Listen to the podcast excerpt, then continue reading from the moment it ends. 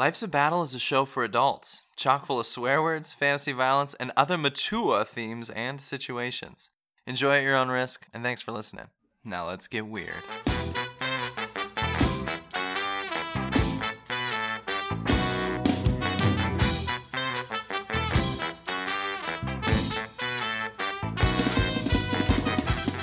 Hey, what's up? Welcome to Life's a Battle, uh, the fantasy adventure podcast where we, the Battle family, get together with each other and play D and D or Starfinder. Uh, this time we we brought our friends. Hey, what's up and welcome. I am Kyle Battle, your Chode Master in charge, Dungeon Master, and host of Life's a Battle, and I am fucking stoked. Getting the f bomb out of the way right away. I am stoked to be playing some God's damn D and D. Shouldn't be snapping into the mic, but hey. Uh, so welcome to the show, welcome to the party, welcome to season two of Life's a Battle. I'm very, very excited. So, without further ado, I'm going to introduce to you the players, and then we're going to get uh, going on this first episode of season two, this first session. All right, I'm going. Uh, this is uh, Calvin Battle, the youngest of the Battle family. Previously, Finn Glider in season one. Um, in this campaign, I am playing Hero Light Song. Uh, I am a 6'1 Shadar Kai. I have jet black hair, lean muscle. Uh, I am a level 3 Arcane Trickster Rogue. And if you look closely, I got some white gray eyes, no pupil, and I have a tattoo of a raven with a tiara on the top of it. Um, other than that, I'm strapped pretty light. I don't carry much with me. Yeah, that's pretty good. That's pretty good first intro. All right, going on to the next one. I'm new here. I'm Connor Walsh. I am playing Drake Traynor, and he is a sorcerer, and he stands about six foot tall. He's tanner, short hair on the sides, kind of longer on the top. He's wearing kind of a baggy quarter zip kind of thing, and there's a little patch on the side that has a clock on it, and he also wears a similar clock amulet around his neck. Let's go. I'm Ian. I play Nolokua, the Scarred, a dark hulking Goliath barbarian ranger, tortured by the sins and failures of his past, but unwilling to give in to the darkness. That was juicy. Let's go. That's a creative writing course right there. I got a quick, like, I got a quick, just, I'll be working over here. Uh, hi, I'm Quinn Battle. You used to know me as Neutral Dad, but this time I'm Ekip Tang. I am a Monk 2, Wizard 1. We'll be going further into the Wizard track, don't worry. Uh, Aarakocra with a noble background. Yeah. Fabulous. I am Danny Meidel. I will be playing Susie Cruz, the Hexblade Tiefling Warlock. Uh, Susie, disowned at some point in her their t- childhood, turned Warlock. Ooh. We'll see what her life has to offer. Doesn't every life see what it has to offer? I, I, had, I had something written, and then I just tried to make it more narrative. That was perfect. That was, yep, that's what we needed. Ian, you ruined it for all of us. It's like tortured by the sins of his past. Like, and then Susie's like, we'll see what we got. okay. I am Anna Battle, married into the Battle family, and um, I was previously known as Snakes, but I'm uh, switching it up, playing Astra Alina, the Lightworker, a Twilight Cleric, and I am kind of beautiful and aloof with constellation tattoos, and I wear black armor with a black hooded robe, and on my shoulder sits a white barn owl familiar named Lumi. Nice. love it, guys. Let's go, y'all. Um, so welcome to Life's a Battle for everyone. Just quick audience blurb. This is a show where we play D and D and tell stories together. Um, pretty much, I'm a chode, so we're gonna laugh a lot. Uh, there's gonna be some situations where, even though it's very serious, this season two here, we are taking a much more hardcore approach. We are switching to Dungeons and Dragons, obviously. We're also gonna add a little more uh, hardcore nature to it because the goal of this session, this campaign, is to emulate To a Dark us. Souls world.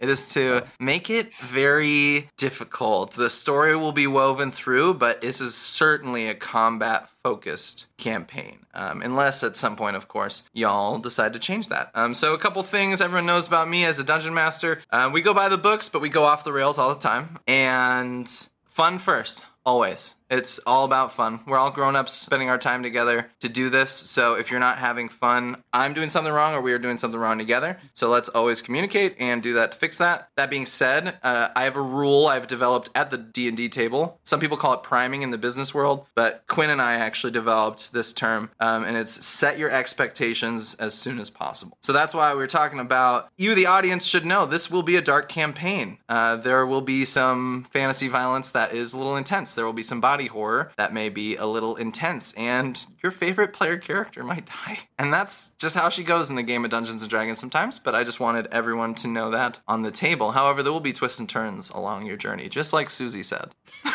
We'll see what we get. I have a lot of them. That's that's what I'll share. All right. Does anyone have any questions, comments, quips? Can we talk about the stipulations on our character creation? Oh yeah, so I had. I, I'm not going to tell you why yet. You, No. you got to find that out. But we developed a rich backstory to tie into the story with each of the characters, um, as well as each character. If you already noticed, uh, for those of you who are new, you might not have noticed, but each character has magical capability in our campaign, uh, and that was by design. It would have been a sweet coincidence, but your dungeon master Shaboy did ask everyone to make a magic class. Now you will notice two of our players also multi-classed into the two classes that don't have an innate magic option. Yes. so I think that's fun too. You guys ready to roll? Ready to get into this? Ready to Who are cry. multi-class? Already. I know Ian, you multi-class, and I multi-class. Is someone Yeah. else multi-class? No, just you two. No, just Susie. just us. That's Oh, a okay. twist in Susie's story. Yeah, there it is. Monk, Monk actually multi-class. does have magic capabilities. Some Monk, class of Monk monks, yeah, has magic capabilities using but not ki, level one. but it doesn't. yeah, that's it, true. it doesn't get spell slots in a traditional like using ki stuff. You can learn some spells, and there's like a, yeah, elementalist. Uh huh. Where you can get it, but it is Uh, not or- the same. or- For the audience here and for you guys, I'm just going to give you a little. If you're listening, I did provide about a 12 page backstory document for the players. I did not require them to read it, um, but it did go over um, uh, the pantheon of gods and uh, a brief backstory about the order in which our quick, players find quick themselves poll, in. quick player poll. Dungeon Master, Shop. up. Did no. anyone read all twelve pages? That's a that's a just resounding no. No. Uh, I would So- have. I was so excited to, and then I didn't have time. I strategically didn't read it, so we'd have to get it explained to the audience. That's- Ah, that's Oh, there we go. go. Go, Big- go, big go. brain. Yeah, big brain. big brain. Yeah. um, some of that information is going to be a slow burn. I'm certainly going to talk about some of it now. Yeah, this Yeah, is not uh, an audio narration podcast where your boy just like riffs uh, a fantasy world, but I think that stuff will be built out. One sec, uh, a thought break. a Thought break. Hey, while we have a thought break, guys, I made my own spell cards. Oh yeah. Ah, that's neat. So many. Are they in sleeves or did you laminate it too? Oh, I laminated them. Oh, that's. Oh yeah. There we And go. if anyone wants access to any and all classes of spell cards for free, because you can also buy them and they're really cool, and I want to get them eventually. But they're like a hundred bucks for The all. D and D them. ones are cool and glossy, Yeah. but like these are They're real cool. yeah. But you can go to hardco- hardcodex.ru and they're all on there, and you just go by class and level and print them off and then laminate Use them. code, please sponsor us. Uh, No, no, and they you get it. actually Nothing will happen hardcodex.ru has their own Patreon that you can hit them up on. That's all. But you know what, Hard Codex? In this show, I am gonna I do some fake ads, and you know? You could be the first. Go be hardcore and use Hard fake Codex. Okay, Yes. only the hardcorest. Only the use most hard hardcore clerics X. use hard codex. X, gon' give it to you. One would say. yes. X gonna give you all of your spell slot needs. So if you have a timed homebrew rule that your dungeon master is fucking busting your grills with, it could be a useful tool in which to uh, expedite, expedite, expedite. There you go. Is that a word? Expedite. Yes. yeah. no. Expedite is also a word, but Expedite expedite is also well. a word. To expedite. no, Sounds wait, like a wait, Harry Potter spell. wait. To expedite! Um, a little Alrighty, giggle. come at the on. the process. That one wasn't even. You have seen nothing of my power. Yeah, I think I'm ready to roll. Hey, what's up, everybody, and thank you so much for listening to the first episode of season two of Life's a Battle, the Eternity Gauntlet. Just a quick note from your boy at the mouth. Uh, this episode is going to be a little bit abnormal in the fact that we are going to take a little bit of time in the front to introduce the world, get everybody into the world and the characters before we dive right into the action. But all episodes succeeding this will get right into that juicy, juicy story where each previous session leaves off. I hope you enjoy the episode and uh, stick around afterwards if you want a few more notes from your boy. Thanks for hanging out and uh, see you on the flip side. As an additional note, I had no idea my voice sounded like that when I recorded it, but I thought the message was so good, I'm gonna keep it. So, uh, peace.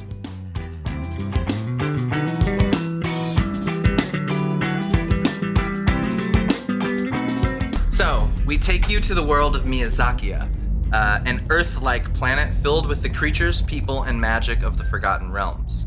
Comprised of five major land masses, these continents incidentally are each home to a major government and power. Our heroes mostly hail from Centera, the largest and most central government in Miyazakiya. Um, Miyazakiya, if you're looking top down, Centera is going to be the central continent of Miyazakiya. It sort of looks um, like a Pokeball or a ball of poke, um, Yeah. with the major governmental power being um, inside of a huge, unnaturally formed ring of mountains um, with what is known as the Quad City area, with Centera City being the capital of both Centera and the Quad City domain. In the middle of that is a giant 40,000 foot mountain. Uh, it is a dormant volcano known as Mount Tarnished. You all hail from different regions, and outside of that mountain area, Centera varies vastly. There are desert plains, there are beautiful forests, lush rainforests, mountainous bluffs, uh, anything you can find. And Centera is also sort of the seat of pretty much the number one power on the planet. It's the most diversity in, in, in recent history, last 500 years. They've really taken strength in that. They let little baronies run themselves independently with sort of a federal oversight. So as long as little areas are following general rules of Centera, um, they are allowed to govern as they see fit. And with that being the case, the governmental happiness in Centera has about a 72% approval rating, um, which is very, very high, I think, for a fantasy era. So it's very like, you know, the government is far spread but light, you know, it covers lots of services. So whereas just like serving in the military would be the only way to do that, it also has like the Pony Express as a part of the service and the trash collectors and like all that stuff. So it's near utopian. I wouldn't say utopian because I don't like that word. I would just say pretty socially advanced for medieval fantasy time period. Um, but it is at the beginning of a high magic era. Now, if you're looking on a top down map to the left, there's a large landmass. And each of these major landmasses I'm about to describe next are sort of uniform in the way they look coming off of the planet. And it's well stated in many Miyazakian mythologies that the gods did align together, uh, the pantheon of the nine, to form the planet of Miyazakiya. Now, to the southwest is the Orkdom. The Orkdom is a land right along its coast that connects to Centera. It's still very lush and forested, but as soon as you leave, you see sort of depleted landscapes and sulfur pits, a lot of geothermal activity. Um, but despite that being the case, these are not your typical orcs. The orcdom is actually a sort of shamanistic, what's the word? It's an H word I'm looking for. A theocracy. It's not an H word, it's a T word. uh, it's sort of like a theocratic government um, where these high up shamans of different orders for the orcdom developed government and philosophy and things that did fit more of the orcish nature. And so they do have full cities, lots of diversity in the cities and townships, but the orcdom and the orc culture is a lot more hardcore. You work, you earn what you get. If someone pisses you off, you can fight them. It's in the law.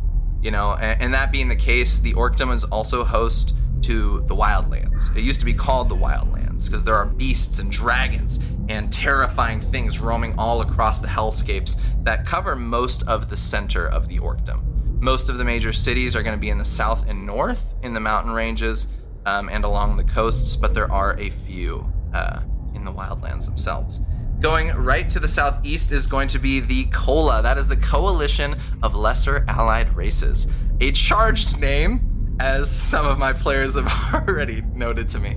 Um, but that is because in the recent history, the races that were once kind of pushed out to out Terra from Centera before they modernized, um, during a notable war, broke free due to some leverage they gained. Uh, and it's not well known why they know, it, um, but Kola broke away and sort of kept the name, you know, the, of the lesser allied races uh, in spite to kind of spit on the people and the regime. So people wouldn't forget where they came from. Um, and so the Kola is very diverse. It's a lot like Centera. It has crazy, and I mean geologically, uh, like ecosystem diverse. You know, there's all kinds of different stuff. But as you get more to the south, uh, it gets very cold and up in the snowy regions. Um, then to the northeast, I think I'm doing it right. Yeah. To the northeast uh, is the Elfdom. Little is known about the Elfdom, but the elves are a hyper advanced, hyper um, sort of isolationist, conservative society. Um, very few people go in and out of the Elfdom. They don't know a lot about it. And the only race, or not the only race, excuse me, the only power that the Elfdom is aligned with is Kola, uh, or at least has an allyship with. Um, so the elves uh, live to be old, you know, in excess of a thousand years. So little is known about them, but a lot of elves leave the elfdom and um, go live in Kola or go live in Centera because they disagree with the practices of the elfdom uh, and the Elven Republic. Um, that being said, it's still a super powerful entity, and I don't think any of those elves would tell you um, they're doing anything wrong with the way they live their life. Um, and then to the far northwest is the Dwarven Empire. We take you to the Dwarven Empire. Uh, the Dwarven Empire is a kingdom largely in the mountains. Almost in the entirety of their massive continent is mountainous and rocky, but it's different types of mountains. You have your deciduous forested mountains, you have your very granited peaks, and they even have some mountains of marble and salt. Uh, and rumored to the far north in the Frostlands, great metals and precious metals, entire mountains of it as well. Um, but the Dwarven Empire is the closest ally uh, to Centera. Um, in fact, they are connected by three magically uh, assisted land bridges in different areas connecting the two continents. Um, and that was after the Dwarven Empire tried to conquer Centera hundreds of years ago. Uh, as an apology and a permanent reminder to how much they need each other and to their friendship. Uh, so it signifies, you know, connected, but we're gonna stay the fuck over here and not try to take over your land. So, with that being said, that is the landscape of Miyazakiya. This is a high magic era, but magic is still advancing in an early epoch. So we don't really have, you know, there are rumors of gunpowder. There are rumors that the dwarves are uh, making some sort of flying boat. There are rumors of elven magic that uh, transcends the boundaries of belief, but we don't know. You know, the common people don't necessarily live with magic. It's seen from place to place, it's known of, but for someone to have a magical gift is a rare, rare, rare thing. Now, to go back to Centera, in that country, there's a unique policy where a person must serve their country when they come of age. This service comes in many forms, uh, from front lines to parcel delivery, professional academia to an assassin. Um, and within the Centeran service, a group of specialists exists known as the Knights of the Hollow Order. These Hollow Knights are elite specialists across multiple fields and are given access to training, equipment, and knowledge that is usually hidden or reserved. One must be recruited to the Hollow Order and then undergo a minimum year long squireship on a Class Alpha mission. Our story follows a group of just such commandos. After being separately recruited by their future commander Katya Icevein and her blood chief Lady Scargo, our players first met and bonded in a covert year long campaign in the Orkdom, where they took down a group of zealots attempting to summon an eternal storm. Four of their compatriots died, including Lady Scargo, and they were knighted upon success and return. Their next mission was a quick joint op with the Dwarven Empire, and no one was lost because of their expertise. They did recover a strange artifact. It was a bound book with broken hourglass on the front, an inscription on the back that burned into their skulls. What has been shall come again. What will be has always been. 1,000 cycles ago, the people of Yarv made a weapon to fight against the Remembering. Using the power of the Infinium, the Eternium and its gauntlet were created. Here it has stood longer than time, an immortal flicker of hope against the law of the cycle. The Eternium awaits its champions, the wielders of the goblet. We await our vengeance. This message was burned into their brains, but the artifact went missing the next day, and the knights were inexplicably discharged.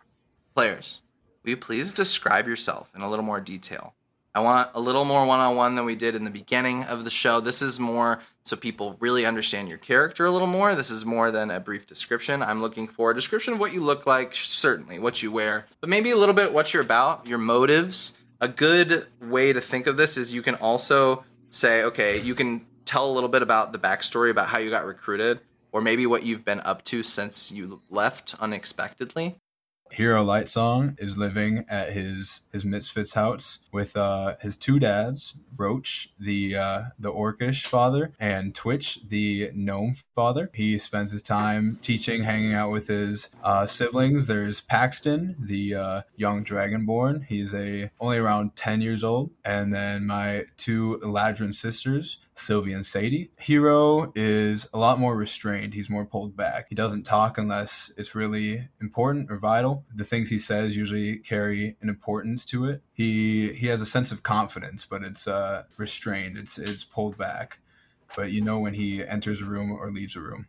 He's got this gray black tight skin shirt and then he's wearing like athletic cargos on the on the bottom with a little bit utility skirt on the bottom wrapped around it. Rarely, if you're good at perceiving things, you could see his familiar Candy the Raven flying nearby him. Candy? Candy Candy was named by his two sisters, Ah. Sylvie and Sadie. So Fucking A, I Aww. love that so much. after getting disbanded, Hero definitely did not quit on that. There was no way that this elite group would get disbanded from something after such a good mission, retrieval mission. He would have gone back to his old vigilante ways and searched the Hollow Knight Order to look for this object, uh, look for corruption within the any of the leaders. Um, he's not one to trust everybody, so he would definitely look into his higher ups above him and see what they know. Love Other that. he'd be doing that on the down low. Other than that, yeah, that's everything. Does anyone have any uh, light questions for Hito?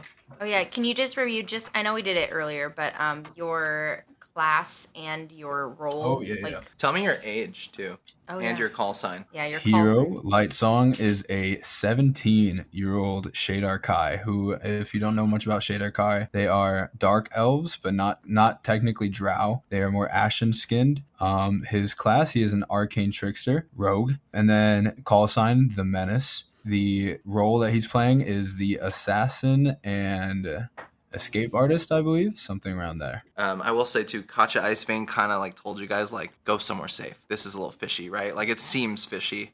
You guys know it. Hito said it right away, and so I think that's why you guys would have. I'd add one more thing onto Yeah. mine while I'm like obviously looking through the rest of it. I wouldn't just quit. I would also be keeping tabs on the rest of my party mates, going around figuring out what uh what like rumors I'd I've heard of anybody else that was in the group and such and such. So Love that because you guys are all Hollow Knights, so it's like you know rumors might float around about you. All right. I'm I'm Drake Trinor. My call sign is the Reaper, and I'm a clockwork sorcerer. I I'm around six foot tall. I'm 17. I'm wearing kind of a baggy quarter zip that has a clock patch on it, and it matches the clock I wear on my the clock amulet I wear on my neck. The amulet is more golden, but it has some hints of green that match my eye color. Shorter hair on the sides, longer on the top, and then I have some scruff going on on my face. I'm a little reserved based on my past, so I'm not really too much outspoken, but can speak my way through scenarios if I need to. And because of my past, I am a little scared of losing close friends, so I hold uh, hold my friends dearly. Uh, Hero being one of them. Over the time, I've been helping him uh, investigate for the object that we're looking for, and my role is the spell sniper. I'm more of a range combatant, but in close range, I can still hold my own. Love that. Awesome. Why did you join? Just uh was it Um, through your friendship with Hito? You know, how Yeah, were you? it was- Like, uh, you don't have to tell me how you were recruited, but like, you know, the circumstances. Uh, I guess maybe knowing Hito, Yeah, I was throughout my childhood. I attend started to attend a school that Hito was a part of, and we started to grow close then. And he kind of pitched me the idea of joining the force, and I thought that it really would help me with my goals. So I joined, and I kind of made it my new home. Great answer. Does anyone have any questions for? Did you recognize Susie in the academy as well? Uh, I believe so. Yeah. Cool. Awesome. And uh, did you want to share didn't, more uh, about your like backstory of like why, or do you want to just leave that? Um, when I was a child, I kind of uh, I looked up to my parents a lot, and they were I was we were very a very close family. But unfortunately, they kind of met their end, which is where my fear of death kind of came in, because uh, I kind of witnessed it, but was spared myself So a little That's why I'm more- PTSD. Cool. a little bit, yeah, which has kind of caused me to be more reserved. Nightmare, nightmare, Nightmare. Awesome. I, I just don't didn't know if you wanted to share that or if you just wanted to leave that. I do love that you said that. Um, I, I don't know if I established, but yes, Susie, uh, Hito, and Drake all went to the same academy at Fiona's Promise, where they were expressly picked up for service. Yep. Um, Nilokwa or Nilokoa, uh, Ranger Barbarian is a Goliath, eight foot tall, just hulking, muscled uh, man, bald, uh, clean shaven. He has no beard actually that grows. Usually shirtless, uh, just wears some long, kind of flowing pants, uh, pretty much. Good with the bow, good in melee really doesn't have a lot that he shares about his backstory, about his past. I think it's known that he has no family, uh, certainly. He lost them. But beyond that, he doesn't really go into much detail. He joined up a while ago, I think seven years ago, or was it more than that? It was like seven or 10 years ago. He's 28 at any rate. Love that. He has um, very dark skin. He has a series of like markings, like most Goliaths do, that are are lighter, which kind of gives him the appearance that he has a lot of scars. But he also actually does have a lot of scars as Oh, well. Oh, that's dope. That fits really well. kind of yeah, a uh, really a testament to all the battles he's survived. He's been in and survived. Uh, but he has a series. If uh, anyone looks closely, a series of thin scars, very regular on his left forearm, which uh, he probably probably doesn't share what they're about, but they're there. Oh. I have a question. Yeah. What are your scars about? Kidding. You know, it's uh, honestly that fits because you're, you know, I'm gonna say it wrong again. Nilikoa, the scarred. Yeah, the um, scarred. One of the few officer designations typically assigned with brutal murder. You know, like like someone who can get in there and Oh yeah. it's like a killing designation, certainly. Oh yeah. It's it's also kind of a uh, testament to his his mental state. I'd say he's, Uh, he's very tortured by the past. Aren't we all? Apparently.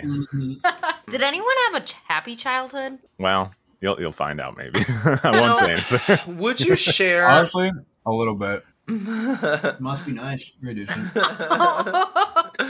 I do want to ask you, Nilikoa, because it's interesting, and I think you would be willing to share it. Would you mind just sharing with the party? Because I think maybe during the Storm Herald campaign, you might have talked about this with them. How would how did you like specifically end up a knight of the Hollow Order? Like, how were you recommended? If you mind, don't mind sharing. Yeah, like how he he initially got recruited. Um, he was just living with um kind of an orc tribe at the time, and I believe uh, Gorshum the druid Yep, course. was uh yeah she was in town, and he really saw it as a way to get stronger, a way to kind of battle monsters battle battle the things that are the darkness in the world. Not necessarily as a way to do good but just because like he felt personally that he needed to you know for for himself more than anyone. And that's that's really how he joined up.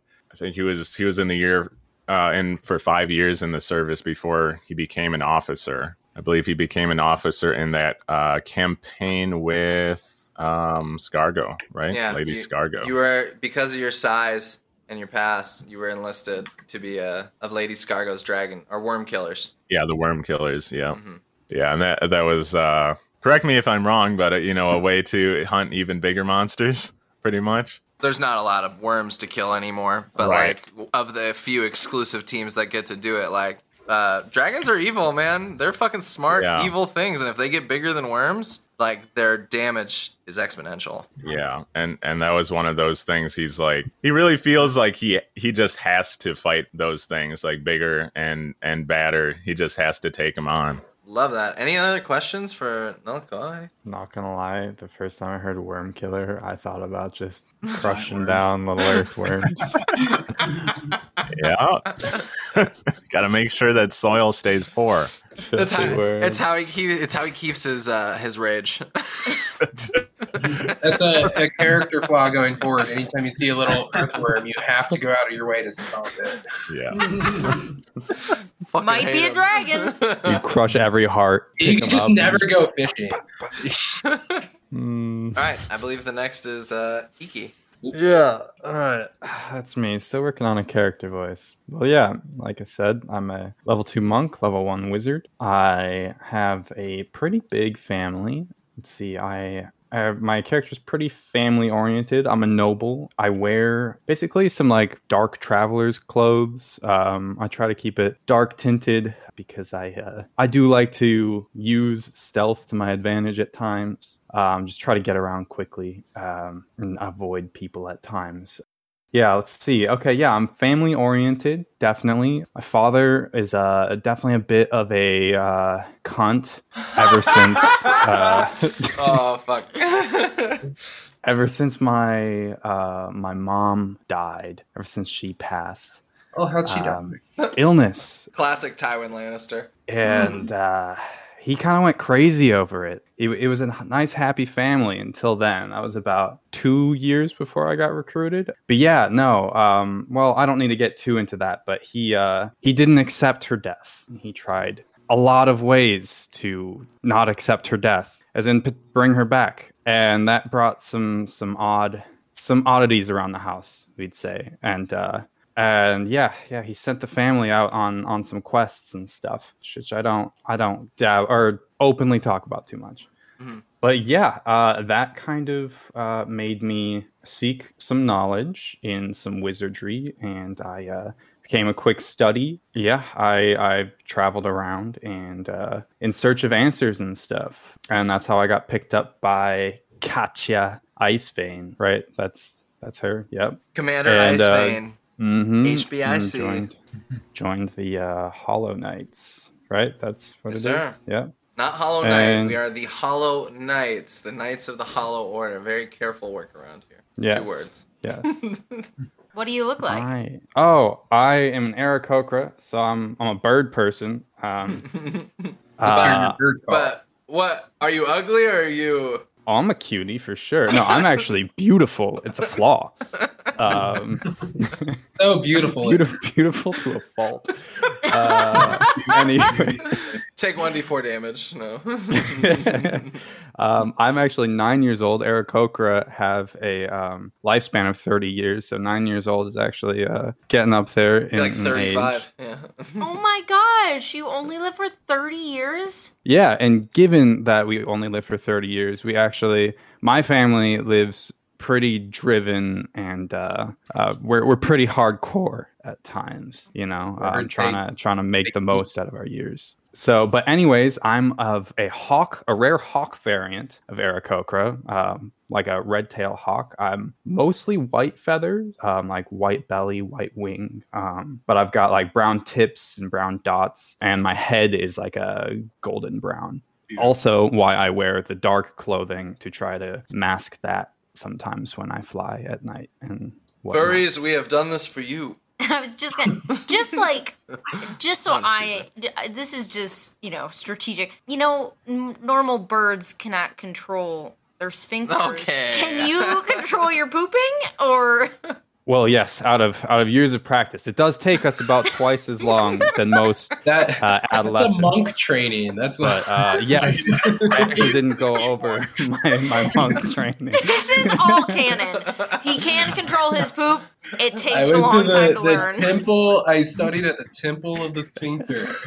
Yeah, I didn't go over my monk training. My monk training, basically, my dad, uh, we had a monk obviously, we actually, since we're nobles, we had a pretty big estate. Uh, actually, a pretty renowned, um, like one of the natural, not natural, unnatural, man-made wonders of the world called the the Patang Spires or Spires of Patang. That's probably Spires better. of Patang Spires of Patang. better. That one's going in the notes. yep, Tang's my last name. You know.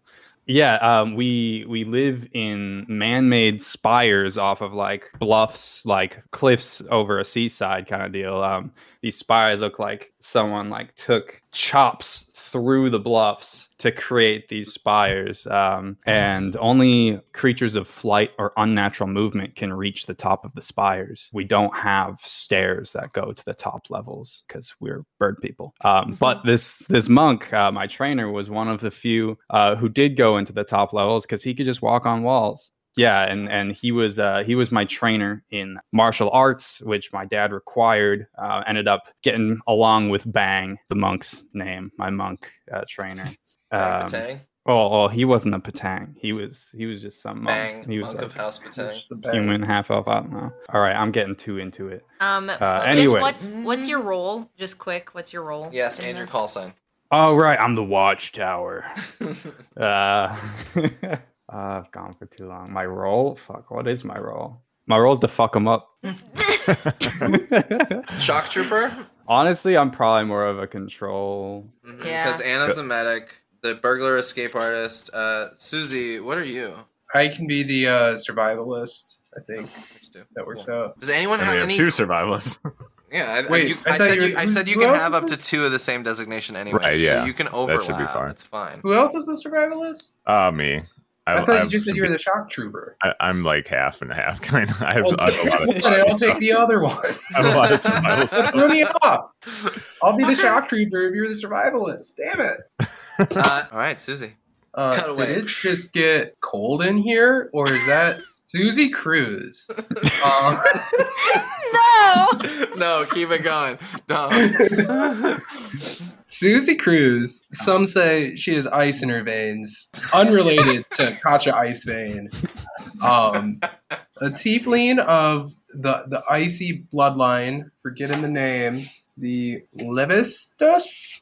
That big bad guy. He's he's like the icy demon lord. I lord. did not know this. I have that book Um, in front of me. Yeah, I think he's Ice Fiend. Yeah. uh, Susie is an elegant lady of the academy. They they hold themselves to a high standard. They somehow got miraculous passing grades in the academy. Teacher's favorite, always doing extra tasks after class. That sounded bad. That sounded terrible.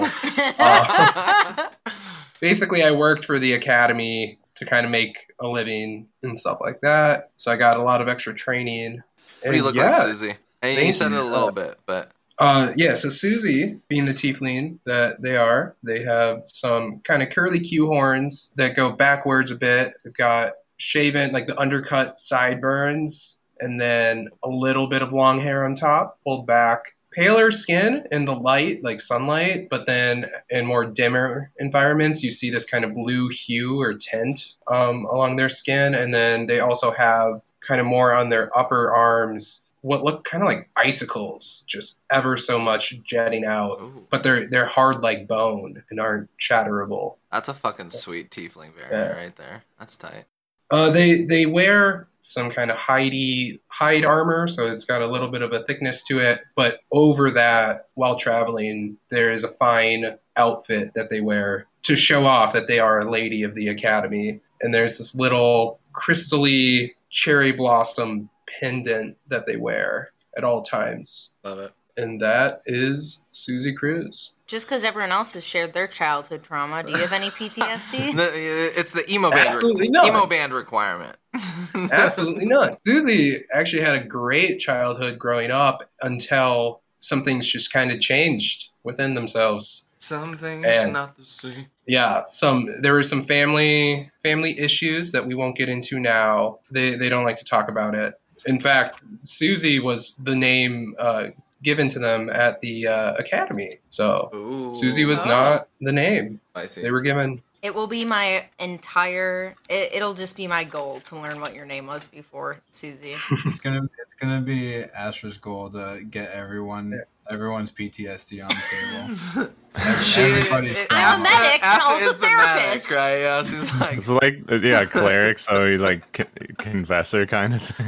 Come sit down. Let me heal your mind. do you want to talk Yeah. about it? That that actually is probably a good segue though. So Susie is kind of trying to they've been trying to figure out kind of their purpose going from job to job, getting recruited straight out of the academy by Kacha Icebane. Hmm Uh, after that that first initial campaign uh, ended, since then they've kind of been you know doing odd jobs, kind of sword for hire type of work. Did you go back Um, to Centera City or Fiona's Promise? Yes, Okay. yeah, I would think at least that's where they would pick up some of their first jobs out Right. of the the trip back. Any questions for Susie? Any uh, clarifying deets? We're almost ready to fucking get into it. Oh, I don't know who else said this, but uh, what was Susie doing when we got disbanded? I'm curious. Oh, Susie just said Just kind of working job to job, pretty much sword for hire type of work. Right, which opens up a wide range being an ex Hollow Knight, and now you're like, huh? Or, Ah, yeah. You're Yeah, never really they- they never- Hollow they you're never like really still got- Yeah, they never got too comfortable in the same place for too long because the the type of work that Susie would do would always draw attention. I Sounded love bad the way again. you. I love the way you talk about your work, Susie. It's Yes. very professional, very John Wick. yes, Uh, I am a lady. I am a lady of the academy. uh, Oh yeah, you said she has sideburns. Yeah, I was gonna Uh, say. no, like oh, the sorry, undercut. not sideburns. Yeah, the Uh, undercut. Like Like side. I was Side gonna chick. say It is called an undercut. Sideburns. Yeah, sideburns so I had the undercut part ladies right. I just didn't know what to call Got it. it. Yeah. Okay. Um, No, um, Susie also has a beard. There we go. it's made of ice. That's fucking Just a bunch of frost. yeah, you just like break off an icicle of your beard and just stab someone with it. No big deal. Ooh, that's hardcore. You will notice sometimes on Susie's armor or robes uh, a little bit of frost sometimes, just depending on the, the mood. If the mood strikes. yeah.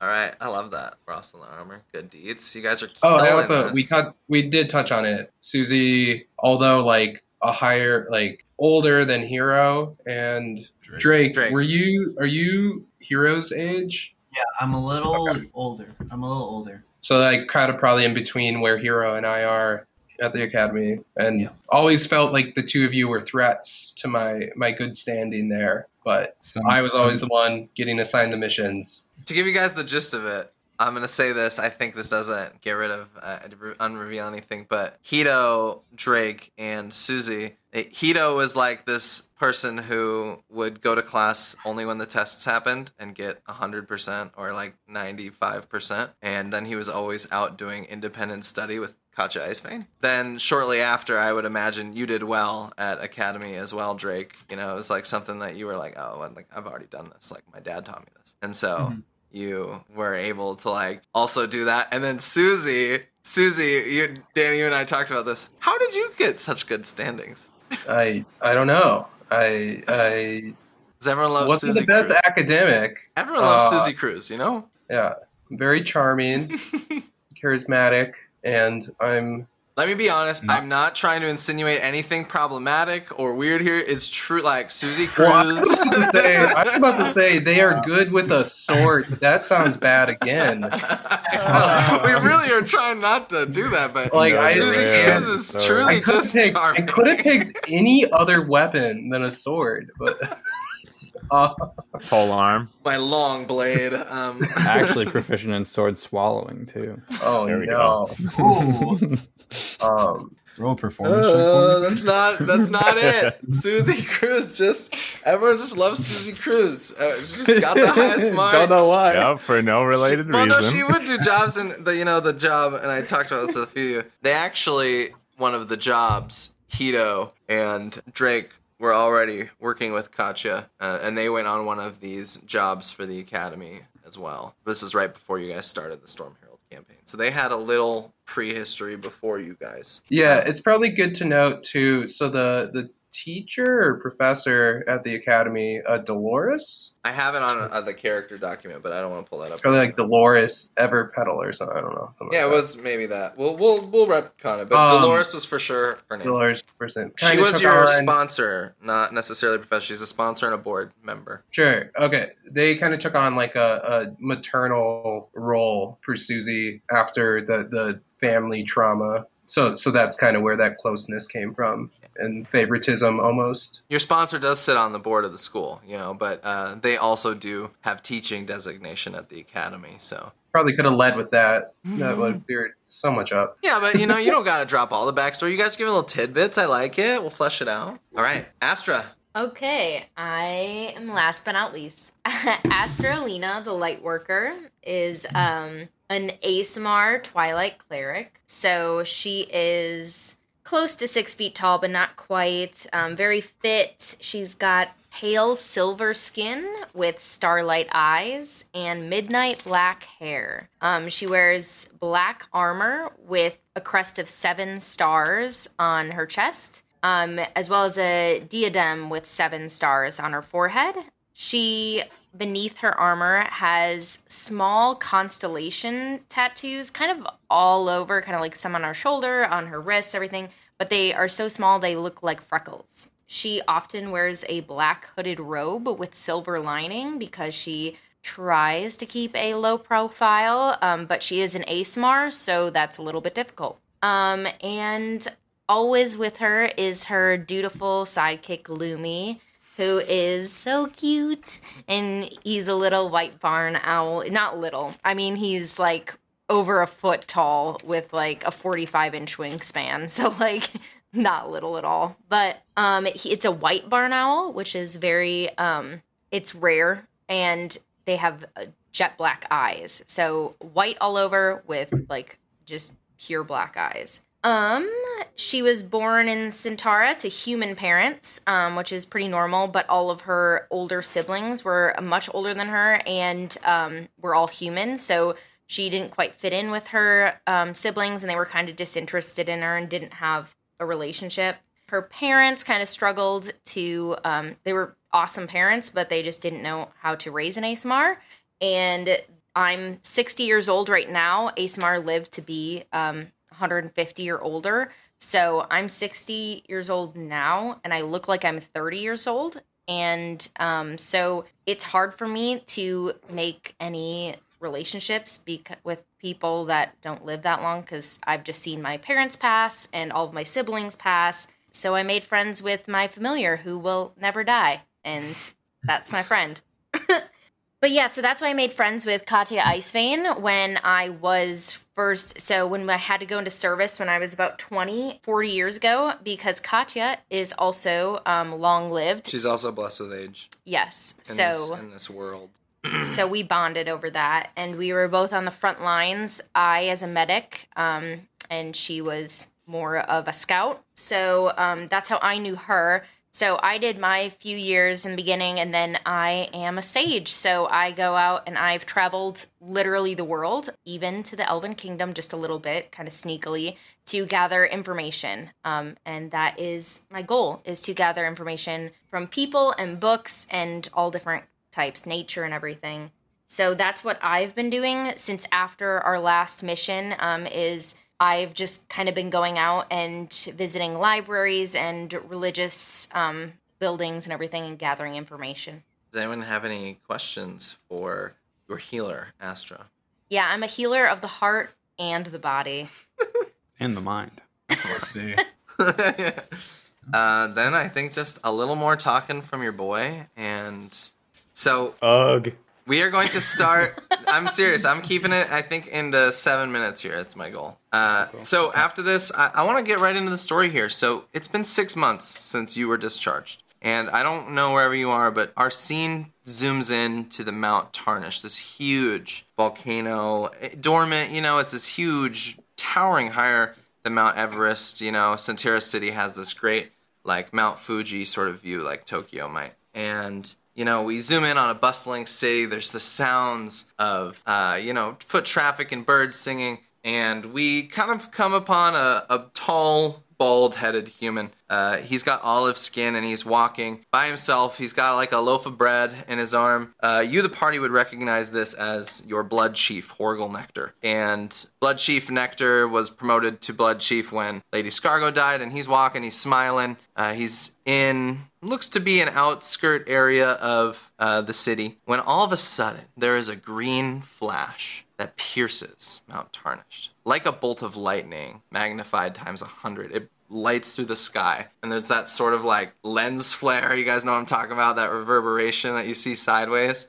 And the worst fucking thing you could imagine happens. The mountain sh- like shrapnel moves outward in all directions just these huge mountain themselves sized boulders moving out and like falling into the city completely apocalyptic in instance. And you see his eyes go wide as he starts to run and boulders are raining down. The camera pans people are screaming you see people crushed over and over and you see um, him running, running as fast as he can. You see him transform as he runs into a bear that's huge, this eight foot tall brown bear, and you see that that skin turn to bark at the same time, and he's running. People are dying, and he looks up and he sees these monolithic kaiju, these beings the size of mountains, um, with these strange like glowing blue vein noting them. He sees dozens of fully sized ancient dragons, a Tarrasque. These horrible, horrifying monsters, all with these veiny kind of patterns along them in light blue.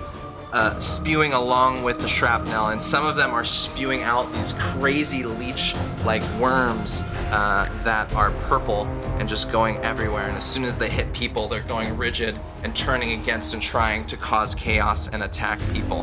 And you see Horgel Nectar run. He runs to his house, he sees it crushed, and just then he sees his daughter, his eldest daughter. Dad! Dad! As a boulder comes over top of her. But right before she's crushed, a flash of black sweeps her out of the way, and uh, Horgel Nectar feels a huge jerking against his body as a boulder smacks down right where he would have been to save his daughter. Holding his daughter is Hito, the menace, and the one who had nudged out uh, Blood Chief Nectar was Drake the Reaper. Uh, he goes, he comes out of bear form. What's going on? He's crying. You can see what what the hell is happening. Blood Chief, listen. I, I don't know shit about what's going on, but we need to get out of here. My family is in this carriage. All right, we're getting them out. You get them. You get your daughter. You leave. Okay. If you feel safer, I'll take your daughter with me. But I'm staying here. My family's leaving. I uh, need to help as many people as I can. He looks around and he sees that his whole entire house is crushed, and underneath it, he sees just the left arm of his wife. Just completely, and it's got her ring, and in it is just a note that just says, I love you. Uh, and, Chief, he, and he just you goes, need to go. No, We have people to save. I'm with you. Uh, mount up. And she's like, No, Dad! He's like, Who's driving this thing? Get her out of here! Who's driving? All right. Reaper! Uh, I go now! go, Go! into the I go into the I go into the carriage. Uh, I, I wake up the driver that was about to take us to school. I slap him. I get let's get out of here. Get them out of here. Get them to safety. I don't care where the fuck you take them. Get them out of this city now. And I Uh, get out. and our camera pans away uh, as that cart trails away. Beasts, and you start to see in the distance these strange dark magic portals open up. Legions, tens of thousands of mind flayers and under thing dwellers, um, all with strange venous markings, not the mind flayers and things like that, as we zoom out into this apocalyptic scenario and we see a top down of Miyazakiya. And where there are mountains in each of the regions, you see big explosions and captivations. The mountain ring around Miyazakiya as well has been compromised, beasts erupting from inside. Uh,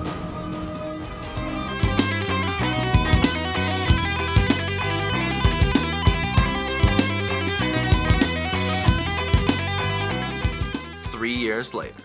You've all been amassed. I don't know where you've been, but we are going to zoom to three years later. Centera is effectively fallen, but you all survived. You are the last standing order of the Hollow Knights, the Blood Hunters, and you have been collected through the work of your peers, Hero, Drake, and even um, Iki, collecting members again for one final stand and information because you have found the location of the Eternium. And the back of the book that got our Hollow Knights fired, or at least that they think did um, before things happened, was an inscription burned into their minds. They've never been able to forget it. They think about it every day. It said, What has been shall come again.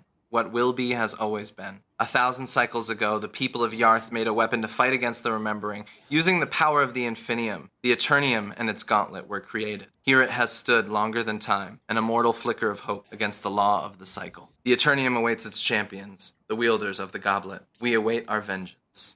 Iki, over the course of the three years, studied and studied and studied, as well as Astra, and through their collective efforts and Katya's intel and missions that Hero and Drake underwent, they found through uncovering ancient lore what they think is the location of the Eternium. Three years, you're all collected. Katya Icevein and Horgel Nectar uh, were on a drop ship ahead of you. You're doing a high altitude, low opening operation. They dropped in a headship with a team of dwarven commandos to clear the LZ, and we see our party just temporarily all on the bow of a ship. One of the last dwarven airships. It's rickety. You guys are high up there. The air is thin. You are each equipped with a gem. Upon breaking, it will take an action. Actually, I think I can say a bonus action for breaking of that sort um, because it's just a crushing action. A gem of Featherfall. So this is how you were trained to do like insertion operations. It's in fact how you guys got into the Orkdom for the Storm Shaman campaign. You have been briefed, and your mission is this. You know this going in. Your mission is to drop into the center of enemy territory into the basin of Mount Tarnished. From there, find the Eternium and proceed with your best judgment and decisiveness.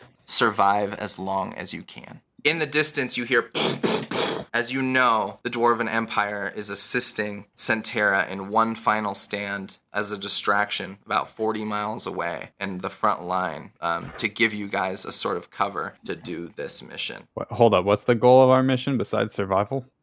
Drop That's it. into the center of enemy territory. You would know this especially, Iki, going into this. Underneath the mountain, Mount Tarnished, where the enemy erupts, the lore states and swears. You found it in three or four different, like old, like oral stories. Underneath the place where the collection begins is the key to its salvation. And so you think that it's hiding right underneath the nose of like the collection. So we're just diving right into the deep end, right into where all This the is like are. right where we the mountain we saw blown up. Like imagine we panned and saw that mountain to being destroyed and things strewn everywhere. To three years later, panning back up into the stratosphere where you guys are approaching with ships on this last mission. And there's like a war going on, dragons fighting these like huge airships, and but giving you guys uh, some airspace to get in here. And we start with you guys. Uh, you already jumped. This is where we're gonna start the story, and we are gonna say you jumped and you don't hit the volcano the into the interior basin right? The sky meets the crisp mountain volcano top at about 20000 feet. Uh, and we're going to start initiative at 10000 feet. So make sure we all bring up owlbear here. Uh, you guys are diving. I would like to note that uh, Hero has already casted Mage Armor and Find Familiar on the on the plane. That is a great question, actually, because I did pose this in a way where you guys are going into a mission. I want you to be able to have done your pre-castings, like things you guys would have done before this. So love that. So you did find familiar. You so you have your familiar on you. I'm Yep. assuming Candy, all the time. Candy's flying next to me, and yeah, my mage armor is on. Okay. Uh, it looks like spectral apparitions of shadow, like shadowy tethers, just like kind of climbing up and down myself. Love that. And I also would have cast Find Familiar. Okay. So yeah, you guys Yeah. cast it if you like lose your familiars. Like Right, you know, you can bring them Yes. back with a ritual or with that stuff at any time. But you, I'm assuming unless they get hurt, they're always with you. previously, Yeah, was I also able to give Vigilant Blessing or not this time? Yeah, you could. Okay. Can I give um, Vigilant Blessing to um, Susie? Susie Cruz, you have uh, advantage on your initiative roll. Dope. I also would have uh, precasted Armor of Agathys, Okay. uh, which I get from my bloodline. So I have 10 temporary hit points. I am covered in a thicker layer of frost. If I get struck by melee, I'll do some reflective damage. Love that. Anyone else have any pre spells? Anything they want to say? You guys are Uh, flying down. I would have cast Goodberry the night before to give everybody a one berry, or or uh, well, well, there's six of us. I could have given some people two. I really, it really only like heals that. you a hit point. but it's a only good heals you a hit point, but it's good. Sorry. I, before I also would have cast healing elixir. Basically, gives me a free health potion since I did it before. Yeah, I since I did it before the rest, I still have both my spell slots. As commandos, you guys would have be prepped for this stuff. You know, it's like you're not going into this last stand mission like with a hangover and duct tape. You know, Like- Right. like- I mean, you guys, you, you know, you're very spread thin, uh, stuff like that. And I even want to say you're part of the mission because Katya and Horgel dropped with those about two dozen dwarven commandos in the forward team, like sort of clear the area. But you guys were given two things to make sure you bring. Um, there's two packages that you guys have to carry. One is the book. Katya handed Iki the book, um, but it's covered, uh, and she says, Interesting. She handed it to me. she says, "Don't look at this before it's time. It will kill you." And she hands it to you. It's fully wrapped. It's like you would have to like physically unwrap it from a sack. And then they also give you, uh, and I feel like this is big, so they would probably give it to either like the cleric or they would give it to Nolakoa. It's a big exercise ball sized uh, it's like a little small exercise ball sized thing and it is uh what you guys have been referred to as a bomb it is a bomb it's a bomb but it's a relic. It's like something Katya like has been working really hard to find specifically for this mission.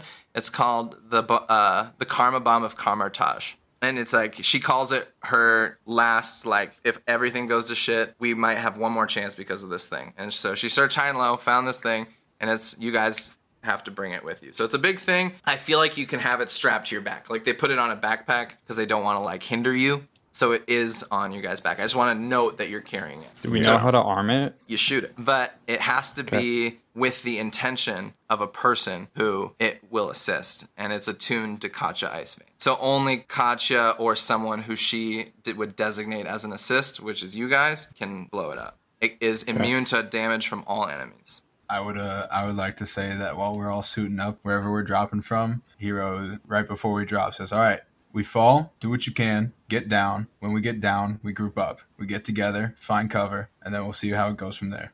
Going along with the precasting, I probably precast aid. Uh, I can choose up to three creatures, and their maximum hit points increase by five Oh, for fuck. eight hours. I would probably cast it on Hero, Astra, and Susie. That's dope. So So that's not that's not temporary, right? No, That's- it's your max. it's it's max. So Yep. your maximum hit points go up by five for eight hours. Nice. That's fucking money. assuming we get like that five right away. Yeah, Yeah, you do. Yeah, It I'll goes see you guys having them. Okay, thank say you. we're going in prepared. Were we given any like healing potions off the rip or not? What you have and what you've collected over the last few years is like truly enough. I mean, you you guys, we're gonna go into more and more about. You know, I wanted to do it this way for drama and to get you guys right into the action, but it's been hard. Something happened where all magic items that weren't relics or personally powered through a person's magic stopped working. The gods hmm. stopped communicating.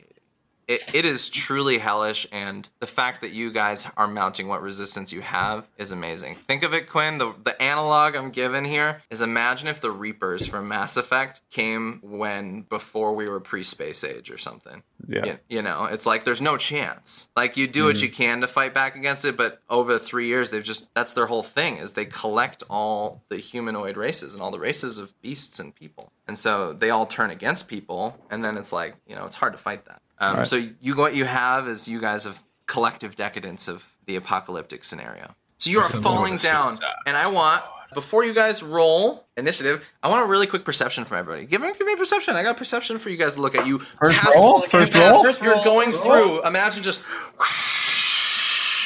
I'm rolling. the air. Wait, are we rolling or are you're we using our rolling old You're rolling perception before Oh. you roll a new initiative. We're rolling new initiative? That's a natural 20. Bat nasty. Yo. I'm sorry. oh, that's okay. Uh, 21 total. It was the only good roll I had last session. That's fine. Susie got a ten. 20 for a 20 total. Uh, okay. I got, I got 13. Oh, with advantage. Who's Wait. tracking this? Do you want someone else? Yeah, to can track someone else stuff? track initiative this time? That'd be great. I love the activeness of someone I can else track tracking initiative. it, I too. got you. I got sticky notes for days. Okay. So natty twenty for uh for your boy Drake. Drake. All right. All right. So and what did everyone else get? Who got who got a fifteen or higher? Nope. I'm over at 15. Okay. Who got? it? did you get higher than nineteen? Yeah, I got a 21. You got a 21. Okay. So first things first, as you guys are coming down past the rim, you're in dense fog. It's kind of all hazy all the time in this area, but you do see, I would say, uh, anyone who got a 15 or higher. So Nolakoa and Drake, you guys both see baddies. You see these like kind of crazy, deranged underground dwarves with, you know, they they got the veins going on, uh, and they're on hippogriffs. And you see about eight eight of them. I don't see that. uh, and the hippogriffs have this orange venous look to them too. Uh, and some alarm must trip because you guys see them as soon as you pass like the point. They all shuffle and start to turn but you guys have significant gain on them. The fight wouldn't start for another 10000 feet but you guys know they're there. Uh, and about 15 of those uh, there's about 15 of those crazy little twitchy darrow elves on eight hippogriffs that you see uh, if you got a 19, you see as you're coming in this writing uh, along the wall, and at first it looks like just the etchings of like rock, um, but you do see it almost looks like it's written in a script that looks like a shorthand, like a cipher language. Um, with a 21, Nolakoa, you would know that it's Thieves' Cant, but you can't read it. With a 22 and a nat 20, Drake, you see on the griffin on the hippogriffs in the front of a few of them that only seem to have one rider that there are something's weird with the wind and you can infer there's an invisible rider in the front of three of them as well. And with a nat 20 you read the thieves cant. You hang out a lot with hiro so i think you're smart enough to decipher that on the wall, it says, The cipher that burns your mind must be said aloud and realized. Only then shall you be accepted. You guys get to 10,000 feet. Roll initiative. I'm assuming because you guys saw the bad guys, you all know there's no surprise round. Right. You were able to communicate, like you're yelling, you're falling down. It's gonna go. Uh, Cow Pal, you're first. Then you, Ian. Then Connor. Then me. Then Danny, and then Quinn. Then all the monsters, then me. Yeah, I was gonna say we'll find out about the monsters. you guys can move laterally um, with a DC. I would say a, over a DC 10 dex is going to allow you to move your full speed uh, in this like laterally, but because you're traveling at terminal velocity, um, you and because really because your dungeon master doesn't have a 3D map, um, it's everyone's going to stay on the same plane in this dimension. Does that make sense? Sounds good. Okay. Fabulous. So, Uh, you gonna roll initiative? yeah, I'm gonna roll initiative. I just want to know one more thing. This is for you players. You can do this tool here that is the protractor, um, and that is gonna give you the distance. So it's about 10 feet per box, not five. So it's just a little bit double. So just keep that in mind when you're moving. Um, I do have a question. yes, sir. Since flight is my shtick, can I still get verticality on everyone? Um, when traveling at terminal velocity, um, I, I, would can add- stop traveling at terminal velocity. Right, and I would say I would say that, but it, they're gonna keep moving so fast. It's mostly gonna take you out of the fight. It's about 189 feet per second um, that people travel. So if you consider like in a turned round of D and D, that would be you know it's like so you guys have at 10,000 feet seven turns to um, hit your to crush your gem. Before otherwise you As a- take 20 d6 damage. Uh, 15, 3. Hey, I'm ahead of someone. Uh, the important one was actually 3. Um, uh, and the last one is a 12. As this initiative is coming up, uh, I'm assuming, you know, So wait, um, I tied with the 15. uh, what's your bonus? Zero. then they go first. Drake, no, Noloko, like, how would you guys like alert the party uh, to like this as you guys are falling through these guys? Enemies all around us. Keep your eyes out. Uh, There's invisible ones along with the with the ones you can see. you'd have to be shou- shouting it, right? You're like, "Bah!" Yeah. Oh, We're like- you ready to get some more scars? Let's go. Does anyone oppose to us doing the whole like hold hands in the air coming down? I love that. And thank you for like using that. descriptors. It would look cool. I don't know. Is it good for combat? yeah, I mean, sweet. we can start with it. Um, We don't need I would, I would like to right away. I don't know if it, I think it's my turn right away. Uh, right away, I want to send my, I want to send Candy down before me, um, so he can like split second get a reach of the land of the base of the volcano before us, so that I can quick flip back and get a like a sight for where, where we need to drop. I need you to have Candy actually roll an ac- acrobatics for me on this move because you guys are traveling so fast. Like a peregrine falcon can travel. No, Uh, she got a 15. that's just enough. You see, barely going faster, but then it finds its footing. Candy zips a little lower. It's like really hard. So you guys are cooking.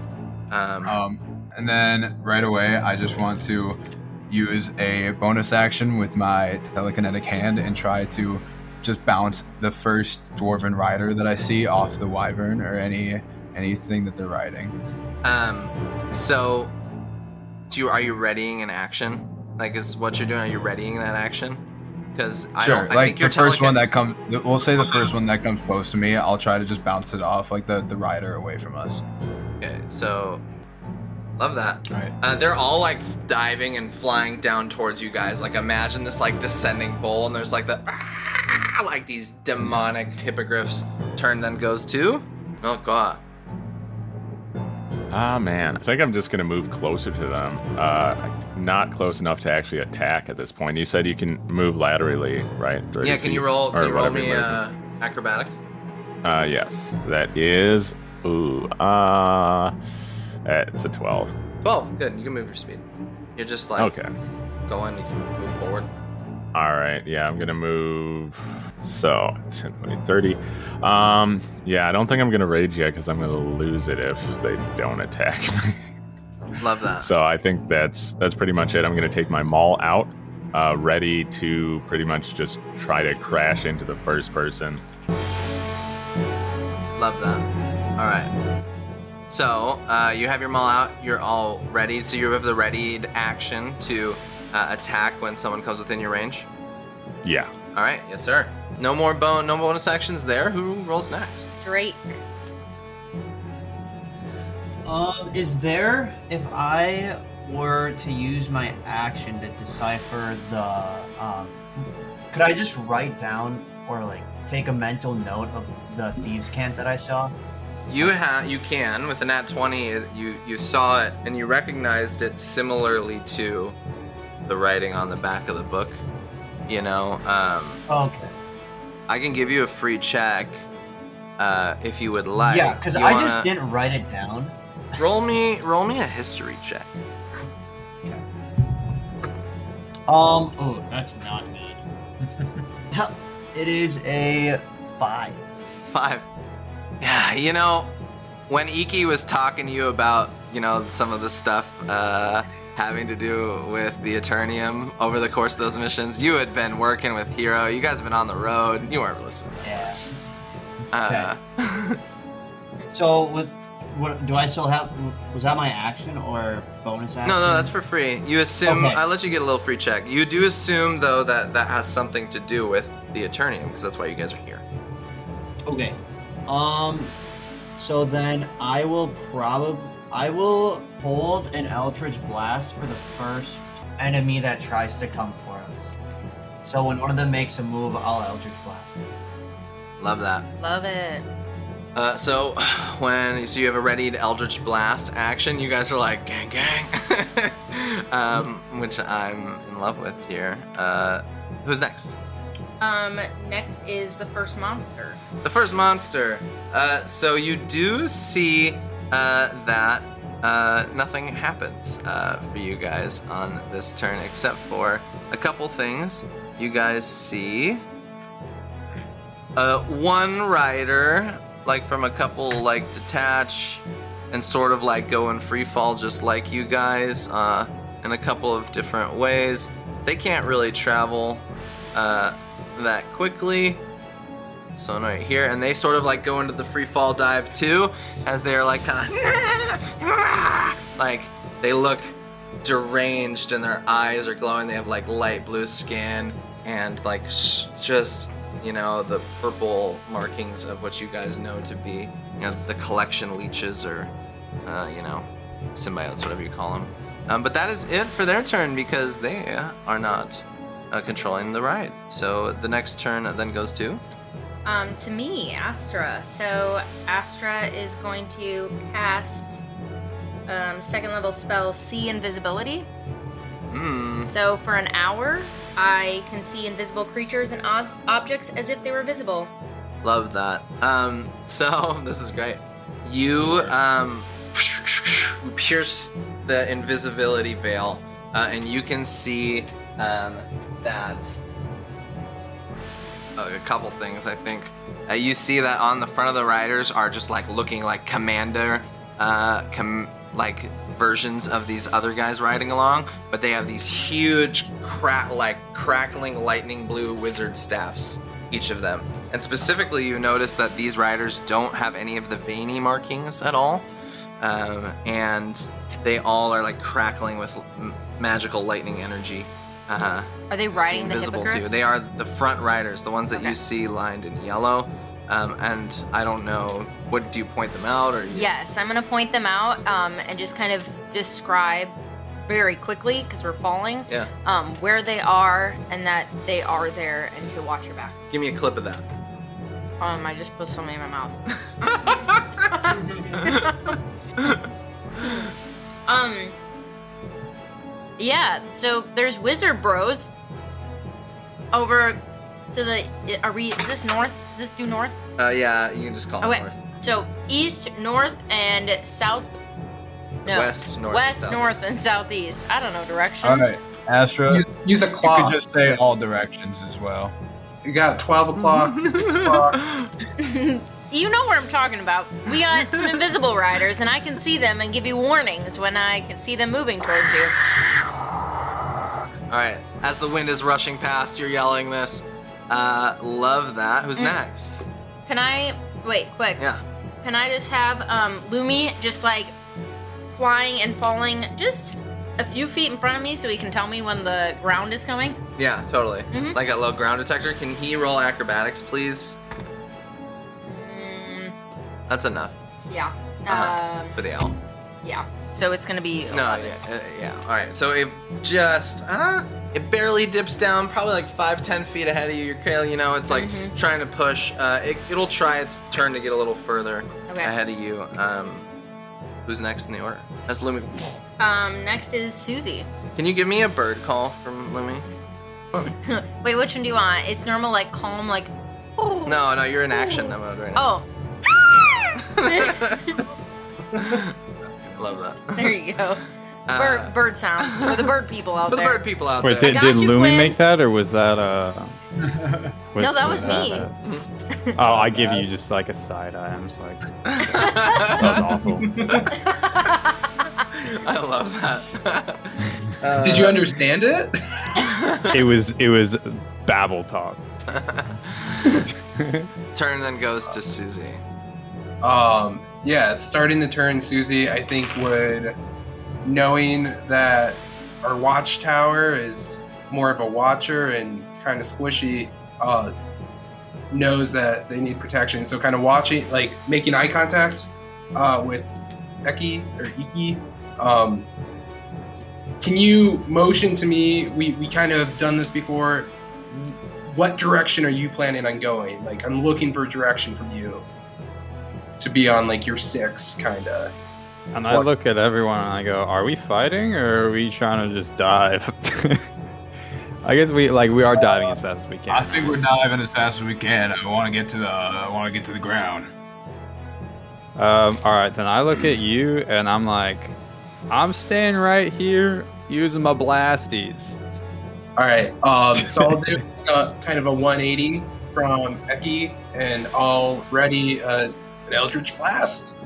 Um, and what that looks like for Susie, uh, three doves made of ice. They're not super well defined, but just these these big hunks of ice form into like this rough bird form are just kind of surrounding Susie, ready to to strike.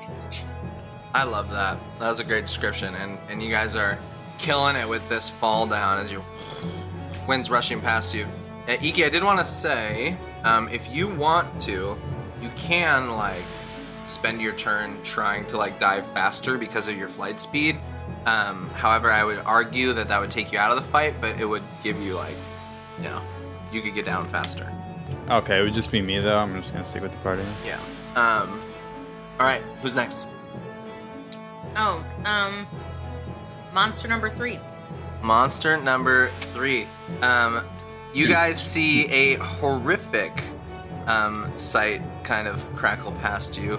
Uh, um, the from the invisibility, there's this like blue crackling from those three directions. Um, Oh shit! See that? Someone just flew by. back here. Uh, I don't actually. I like the music. I should. I'll find more when we move into the future. Um, and you see these guys who were invisible. They all come out of their invisibility functionally, and there are just lines of lightning fly from each of them. I need some people to make some saves. First things first, a lightning bolt zips for Astra. It catches in line. Is anyone else in that line? It is not. I need you, Astra, to please make a. Do these invisible guys make themselves known when They're they all shoot their known. lightning? As soon as that happens, uh, they are all seen. Uh, Astra, can you please make a dexterity saving throw? Uh, you need to be 13. 12 plus 0 is 12. All right, Astra, you're gonna take 8d6 lightning. Oh, fuck. I mean, ah, no big deal. Oh fuck! Yeah, I, I might die. Just right now. Guys, I think our healer got hit. Uh oh. Uh, Astra, you take 19 points. of- Holy- that's a pretty low roll. You lucked out. A lot of ones and threes in there. Uh, you take You lucked nine- out. You take 19 points of lightning damage. Lucky Uh, you. Another Thank you for that extra boost. another guy's flies, and this one's coming right at you, Noakoa. And I think so. There is. Go- I'm going to need Susie Cruz and Noakoa to please make a deck save, as oh a, a crackling thing of lightning flies by you. Oh, Question: okay. A few of us readied up some actions. Did we ready them up? Like, would would any of the actions readied be able to release on some of these guys? Or They not? are casting. Um, they did not move, so I will say Uh. that if you guys want to, as soon as that uh, they're done, you can uh, resolve it. I'm resolving this first, but then yes, your action will resolve. If you wanted to be like, I ready this for that, because they're just they came uninvisible and launched light. Yeah. Oh, so all the enemies, and we can do this. Sorry, but all the enemies are on the same plane as us now. Yes. So like distances. To, oh, okay. Damn, we probably could have blasted them. Oh, that's good. That's an 18. 18. Okay, you're gonna take half. Nullico, what'd you get? 15. 15. All right, you guys both pass. So you are going to take. Uh, Come on, healer. Can I? I Excuse me. The healer is taking all the damage. Alright, you guys take six, seven, thirteen, uh. Yeah, you guys take uh, 20 half to 10 lightning damage apiece. Oh, bummer. Oh, okay, it's- so that frost armor Yeah. I conjured up uh, is shattered, um, and I am no longer covered in frost. Okay, So is 20 half to 10? half to 10. Okay. I'm going to use uh, Stone's Endurance. Reduce that by an additional 1d12 plus. Oh my gosh, I take nothing. You take no damage. Yeah, I rolled a natural 12 on the d12 there. Oh, let's go. All right, so you shrug this Just lightning shrugs bolt. it off. Nolakoa. Uh, He just looks angry. uh, That's and worthy of a scar, is it? Susie, Yeah. you kind of shrug it off too, huh? Well, so what? Yeah, actually, so doing t- 10 damage, that's all the temp HP I had. So I, what happened was that lightning struck and it just shattered that ice layer and it just fell off. Um, and yeah, I shrug it off like it didn't didn't get my fleshy bits. They must have a pretty good range. With the 120 range on Eldritch Blast, I'll get the guy that hit me. Yeah, no, if he fired out at you, you weave a line through because you guys did ready those actions. So let's resolve that. And I would also argue that Drake, if you wanted to fire on the guy who fired at Nolakoa, and also uh, Three- your three of your ready to actions. levitation So- ready to action or your uh, your ready action Again. hero. Who Yeah. else had a ready to action? I think it I, was just I, us I just readied to hit anyone who Oh, yeah. came into Zero. range. Zero on a D10 is 10, right? Yes. Your boy takes 14 cold damage from the Uh, dog. What what what would you? Uh, That was max damage, so it's a 1d10 for Eldritch What was your Blast. attack? but I get... What was it? Does Oh, it- that's right, it's a range attack. Mother... yeah. What's your attack? Oh no. Well, it's a wizard, so uh, I would use my charisma modifier, right? 15 to hit. That'll hit. Yeah. All right. So roll. So how much 14 damage? cold damage. 14 cold damage. That's metal. Yeah. Sweet. I mean, it's max damage, so it's not going to happen a lot. But okay. Um, could I go for the guy in the bottom right of the map? Uh, Would I be able to hit him? you intuit that he's there, but he that is not satisfied your ready to action yet. He did not fire anything yet. Okay, which ones am I able to shoot at? The, The the one right here that like uh, up in the Okay. north end up above, where you would have seen a massive lightning bolt like fly really close to you and uh, Hiro Lightsong. okay, uh, I rolled a 14 to hit. You rolled a 14 hit. That's also gonna hit. That's just barely gonna scrape by. So you fire also double Eldritch Blast power. They look different though. Three ice doves, and then what's your Eldritch Blast look like? Um, probably just like a green, just probably like a nasty looking green beam. But if anyone were to look too closely at me while I cast it, you would see in my eyes like the hands of a clock start spinning, and I'd assume that my amulet probably starts doing that too. Oh, sweet. All right, great. And Uh, he takes nine damage. oh, fucking smashing him, guys. Nice work. Also, Uh, you sorry, can see boy. that right away already. He becomes uninvisible, taking two Eldritch Blasts and is bloodied. Yeah, Where was- sorry. Slight correction to It It wasn't my Eldritch Blast doesn't do cold damage. It does force. Yeah, Just in case that that's Yeah. gonna matter. You're just like- flavoring it with the cold. That's Yeah. fine. I I saw another lightning bolt though, right? Yes, there was a lightning bolt to the east that fired. Uh, Would I be west. able to use a sorcery point and twin spell my Eldritch Blast, or would I have? You ready to in action, so you could you could do it when you cast it. All right, yeah. And I'll just- use a sorcery point and go for the other one too. In the future, try to just have that like, you know, before, before? you attack, before we resolve it. I would Okay, argue. okay. Okay. But um, is it the same attack roll? Um, no, I think I need to roll again. Um, Yeah, roll again. uh, yeah, I rolled again. It was a natural one, Natural one. All right. so I don't think I hit. Yeah, so you you send it down, uh, and the twin spell just sputters, just uh, Okay. almost like burns in the face, barely misses Hero Light Song. Uh, you just get that one effect. Fucking watch it next time. Sorry, Oh my god. Roll to die. All right. Uh, the other ready got- to action. I got a 19 on the opposed um, athletics grapple check, and I'm gonna try and push the one off that just uh, hit Astra. Uh, it fails the grapple check. Uh, so I'm going to say you blast it. Uh, that would effectively, honestly, because of the physics of this game, if I'm if I'm thinking with my mind, it's sort of like you blast him up, right? Even if he Well, tried, I'm gonna just put yeah, him. I would. it was just like an invisible source of nothing just blasts him feet Like o- upward? off of this wyvern. And I feel like it would be sideways, and then he would catch wind and just start flying. Yeah, I'm gonna just put that guy somewhere out there for a little bit. Uh, they just ah, uh, kind of move upward, and you see the hippogriff sort of like carry on in determination, like almost uncaring or unknowing that that its right or left. Um, but yeah, that Astra, lightning wouldn't be hitting you again. At least not for a little bit. Thanks, bro. Um, and I think that then goes to whoever's next. I believe it's Iki, right? It is Iki. Okay.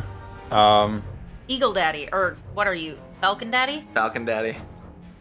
Hawk Daddy, which is even better, really. I'm really sad I brought Daddy to this so soon. 22, Sick. Um, all right. So what I'm going to do, I'm casting sleep right around on these three guys in, in this area. These guys. Yeah, this this group. So Okay, what I nice. do is I roll five d8. So yeah, I'm casting sleep. So what that does is if it goes through any of their like it goes to the first one first, so Hmm. it'll target the closest one. Um, Yep. No, it starts with the creature with the lowest HP. Lowest HP? Great. Yeah. Okay, so, So in I actually range- don't know who it's gonna target. I, I got you. So roll those down. Roll those bounds. Yeah, yeah, yeah. All right. I gotta roll five. I only have three right now. Okay. So we have eight, six, and a four. So that's 18 Good. right now. Um, and then we have two more. So we got 24 HP worth of sleep Okay. um, Um, that area. that is enough. Uh, you see this guy up in front here, um, and it's, it covers this whole area. This whole area. Yeah. Okay. Yeah, You see this front guy radius. just zonk out and just go up and out of the fight. Like you gotta concentrate on falling. Spreads his arms, just flies off into the just you know the nowhere, completely removing Yeah. from the fight. Um, however, no one else is put to sleep. Um, so nice work. Worth it. Okay. I recognize that these guys have their lightning. So I'm going to choose to move myself to be less. Oh no, less clumped with the team. Okay. I Got think we should spread out a bit. I'm gonna That way we shout can't all that as take much as damage when possible hit. um, from these lightning attacks uh, as I move forward a little bit there. Fabulous. Uh, I loved the turn. You guys are killing it right now. Uh, and the turn then goes to the final in the order, correct? Anna? Yes, yep, monster two. Okay, so you guys see them all move up each of these units. Uh, it's gonna take the dash action. And they have more than enough flight speed. Ooh, sheesh. Lovely. I'm scared now. Maybe that was a bad call. Uh, so the hippogriffs use their entire turn to fly and get uh, the dash action getting right up in the business of folks. Right up in my face. Hello. And that is the turn of uh, the hippogriffs. And we go back to the top of the order. Now, there is one major change that's going to happen really quickly.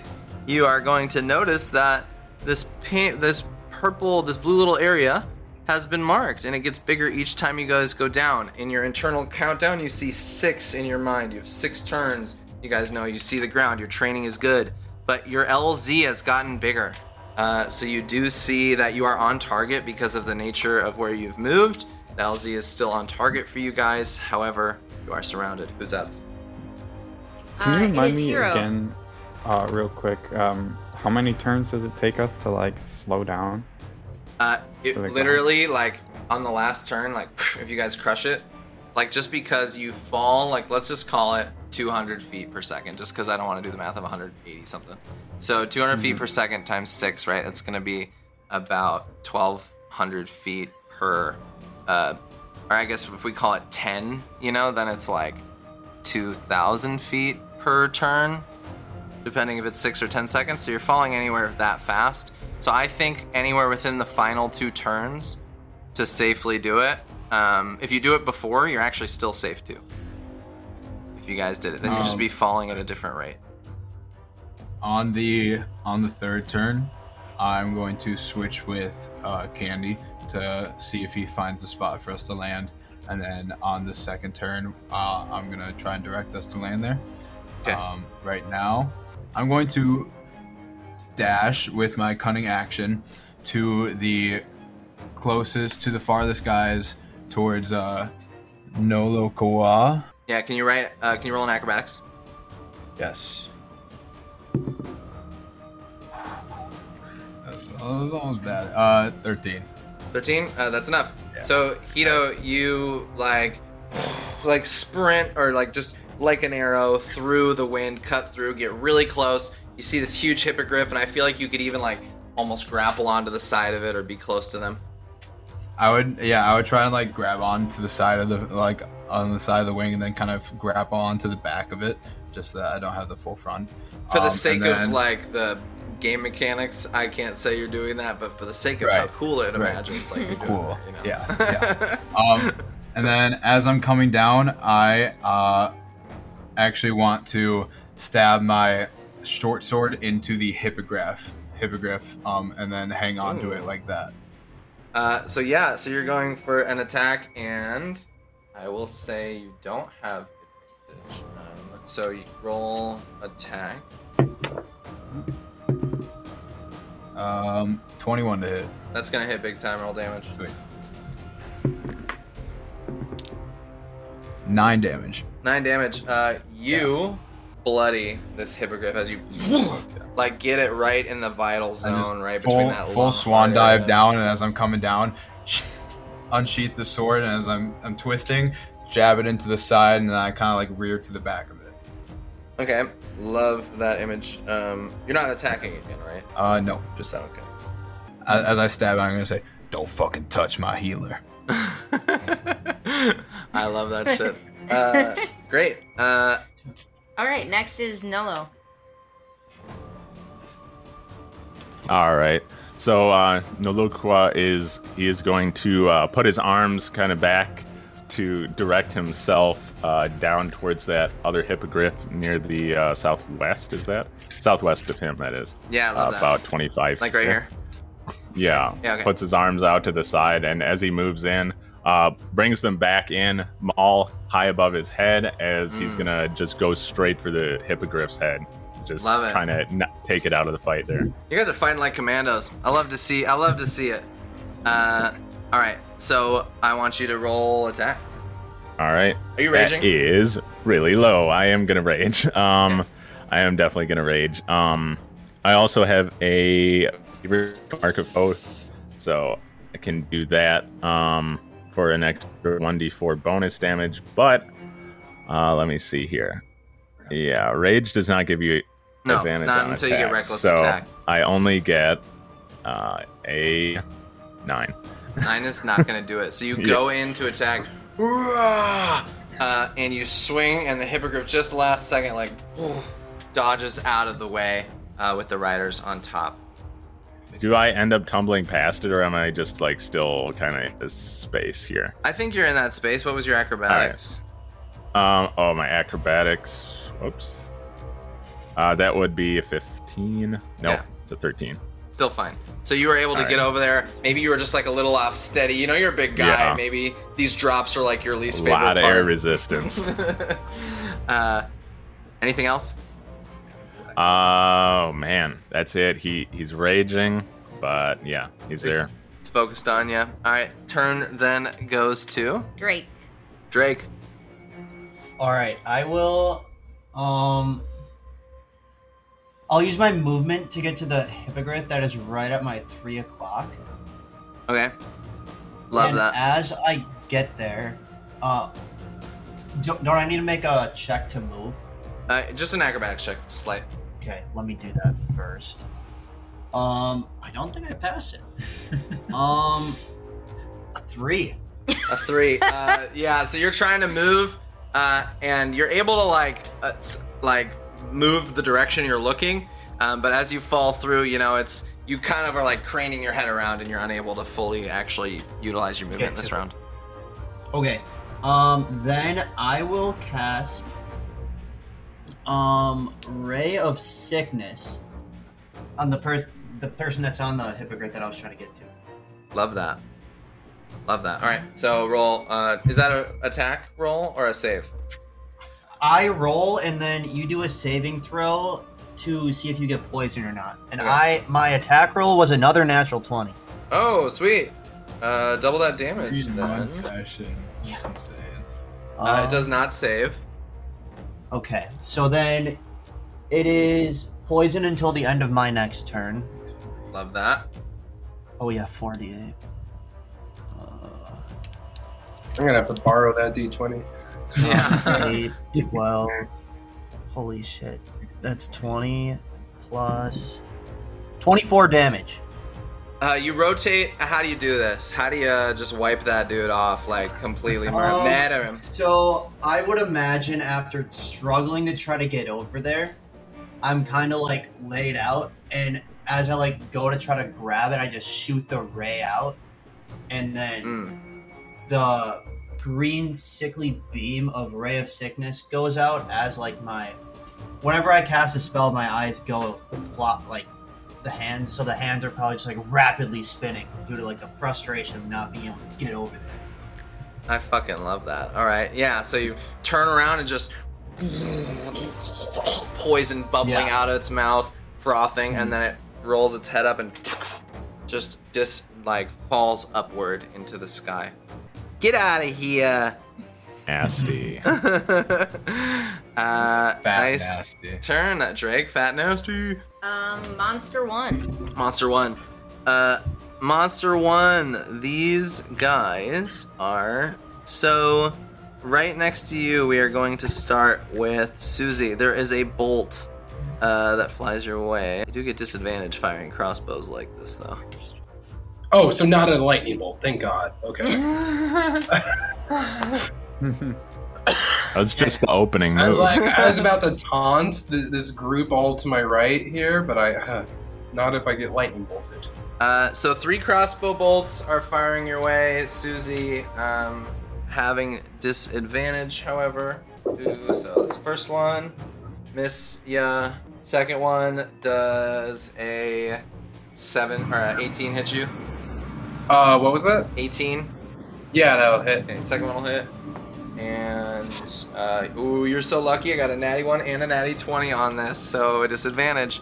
Uh, two miss you, boom, boom. Uh, but one is gonna rail you for uh, three points of damage as it just just barely glides past you. The guy right next to you is going to uh, hit you with a hook sword, and it's gonna swing at you. Uh, misses big time as you get hit with the crossbow bolt, and almost instinctually, I feel like dodge out of the way. Sorry, there's a lot of guys for me to move.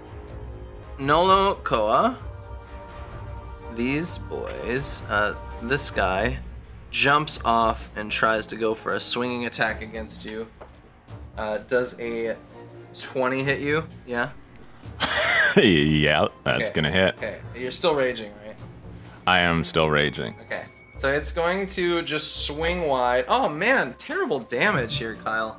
Just one point of damage as it glances on you. that rounded down to zero? No, it doesn't round down to zero. One is the one is the bedrock here. Um, however, you just like dinks off you, and you're just like, is this a joke?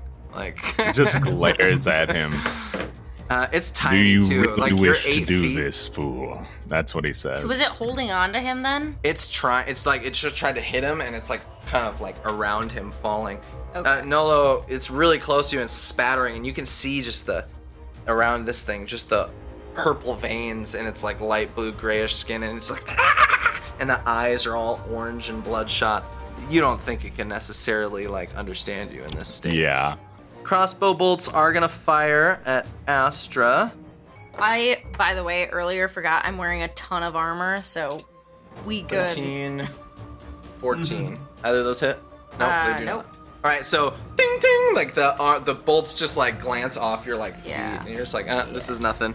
Then I gotta go to the guys in the top in response to uh, Hito. This guy on top of you here, Hito, up in the northeast, is going to uh, shoot at you. They're gonna miss as well. There's more shots going here. Okay, all the shots miss uh, on these guys, uh, and this last guy uh, to the southeast of you, because they saw that ray, uh, is going to jump off and try to get uh, on the hippogriff. I'm gonna have them just roll like quick acrobatics. They pass, and so you see one guy, one of the smaller, jump in, in synchronicity after you ray of uh, sickness them get on, and that turn goes to the next person. Okay. Um, next is me. Okay. So I am going to strategically cast sleep. and my sleep, it's 90 feet range, 90 foot range. So I can get the hippogriff and the people on them to the west, Okay. to the southwest, and to the, I guess, straight south. Remember, sleep, I'm pretty sure, does not discriminate whether it's friend or foe. I don't think. Is that true? Uh, it says creatures within 20 feet of the point you choose. Well, no one, no one Sounds is within then. 20 Yeah. feet though. Um, he is uh the only one that would be close would be Susie, and Susie is outside of that range. This no, Okay, this is cool. this is Watchtower. Oh, Watchtower. Mm. Oh, I. Uh, you probably probably just aim for a group of three because I doubt you're gonna get through all the HP of three of them. Are you ready? I do 20, okay. 20. That's 15. Oh, that might be right outside. So these, these. I can count it. Yeah. Right Roll there. Okay. Uh, ooh, that's not good. Two ones and a six. Okay, eight. And two oh, more ones. no, that's Oh, so terrible. Oh man. Uh, I'm super, super, super sorry. Uh, Astra, none of them fall asleep. Well, they're all having good dreams, just awake dreams. Yeah, just Um, mildly drowsy. Yeah, and then can I move? Yeah, roll acrobatics. 18. 18, easy. Where are you moving? Um, I'm going to move. Okay, I'm gonna move to the northeast. Yep. So you move up a little bit out of that The range. Yep. Perfect. Fabulous. Um, who's next? Um, I think then it's is Susie. Yep. You're right. Okay. Great. Susie brandishing uh, their their packed weapon. There is a uh, it's a rapier, by the way, Okay, I love So- it. master of the blade, and is going to actually cast uh, green flame or green frost blade. Mm. Uh, Nice. uh, yeah, so I, I'm going to make a melee attack against the goblin. Roll it. Ooh! Uh, so that is a 23 to hit, Big hit. and then I will roll 10 damage plus reckless vibes. I forgot about that in the last one. So That's 11 plus damage. to your attack, right? Yep. So it's six on the die. Okay. Then, um. Not your damage. Oh, actually, sorry, that was a little. And then my charisma modifier is four, so that's 10 damage. Do I add proficiency to my melee attack damage? Uh, no, you do not. It's just. Okay, It's so just, then uh, it would be 11. Okay, 11 um, damage then- plus your intelligence modifier for Green Flame Blade. Uh, hold on. That's what I was looking at. Or your spell casting uh, ability. Yeah, so that would be. Does reckless vibes attach onto that or no? Well, hold on. You get it for your class as a warlock with Tasha's, correct? Yeah. So then it's a charisma. So plus your charisma's plus four. Yep. So you see a green frost. Uh, you hit this Darrow and it like kind of snarls at you as you like hit it, and maybe you smile back as this green, blue, teal frost like takes over its body and it just shatters, uh, and is out of the fight. Uh, and you see that frost spread slightly to uh, the hippogriff uh, as it takes four damage. Um, and I will. Um, I can use my movement still, right? Uh, yes. Um, I will try to lessen the gap uh, to my three o'clock to go towards the the other caster looking guy. Uh, do I roll a dex for that? Uh, uh, yeah, roll acrobatics. oh, uh, twelve. That's good enough. The hippogriff is going to take an attack of opportunity against you. Uh, it will hit you with a beak attack. It's going to be 20 to hit. So you're going to take. Oh yeah, that'll hit. Um, You're going to take. you're going to take 12 points of beak damage as this hippogriff tears into you. Uh, 12 like points? cackling, 12 points of Damn. Okay. Alright, that probably wasn't worth it. I didn't. I, I wasn't really thinking that it was gonna attack, but that makes sense. Um, mistakes are punished. he said people will die. He just didn't tell us it was going to be the first episode. Uh, Ah, and that will be. That'll be That's Susie? Susie's turn. All right. Uh, you see these guys. Uh, do do do do. Susie, how are you feeling? You've taken a lot of damage. I'm actually. I'm about half. I'm not yet bloodied because I had the temp HP and then I had the help from um, Drake. Cool, cool. Just want Remember the uh, uh, Nolakoa gave you some good berries in the form of some mushrooms, so you can uh, Ooh. get a couple of those. I like how we're all Two eating points mushrooms on this uh, Oh, skydiving also, trip. so Reckless Vibe will go up. I'll do a con save once I'm bloodied, right? Yes, sir. Okay. Uh, Cool. Looking forward to it. Can you please, for me, uh, can you roll a dex save as you guys see once again a lightning bolt? I'm gonna need Where are these lightning a bolts line. come So from? the guy, the the expert riding again, uh, the one you flew closer to, Susie, uh, lights up just one more lightning bolt as it comes out of. Uh, Yeah, that'll Blade. be a. It's. I think I saved it. A I need 19. I'm make really an hot action? on It's going to go actually in line, and I'm actually going to need Iki to make a save as well. Uh, that is within Alright. the line. The it lines up I'm so sorry. uh, as lightning, a huge ray, but it will hit the hip. I should have gone in a zigzag. I'm so sorry. Everyone, start zigzagging! Zigzag! Zigzag 17. formation! Uh, can you roll a dexterity saving throw, uh, Iki? Me? Yep. Yeah. Oh, that's stupid. Two mistakes are not unpunished.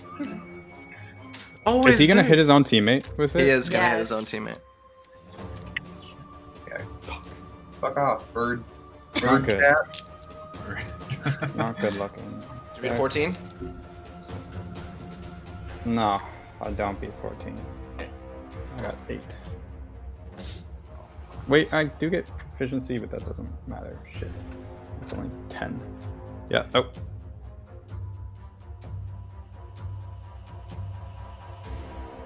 Guys take 22 points of electricity damage. Wowza! For me, Iki, you're knocked. Uh, y- yeah. They just hit. They don't have to, like, hit my Ye- AC or anything. Uh, lightning bolt is a third level spell. Uh, right. yeah, Yeah, no, I'm out. It's a dex save, right? It's a dex saving.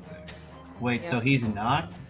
Yeah, is- no, I'm gone. You are. That means Uh, I'm gonna make you just a different color here, Iki, because I'm going to just have you. Because if these guys want to take themselves up and out of the fight, people can follow you, but you're still gonna make death saving throws.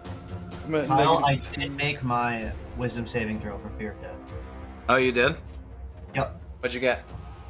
I got a 17. Okay, you pass, um, and you see Iki just get lightninged out. Who was carrying the karma bomb? Just curiously too. That was um. That was Ian. I. Yeah. Okay. Oh, um, sorry. I guess we kind of were resolving a few things. Can I, uh, as my bonus action or reaction, cast Hellish Rebuke? Um, As a on the- bonus reaction. or what? Hold on. Sorry, I said that wrong. It is a. It's just a reaction, right? I, I don't think I've used mine. Yeah, just a Um, reaction. It is just a reaction. Um, I'm just making sure that I can creature that damaged you. Yep. yeah. So, So, what do you do? How much damage? The wizard guy give me a dex saving throw against DC um reckless reckless vibes triggers, so now it's DC 16 dex. he fails. okay, cool. So that's uh, at a second level. This is going to be 2d10. Oh jeez. Oh god, it's two oh no. Uh five. Yeah, that's five damage. Oh no. Um,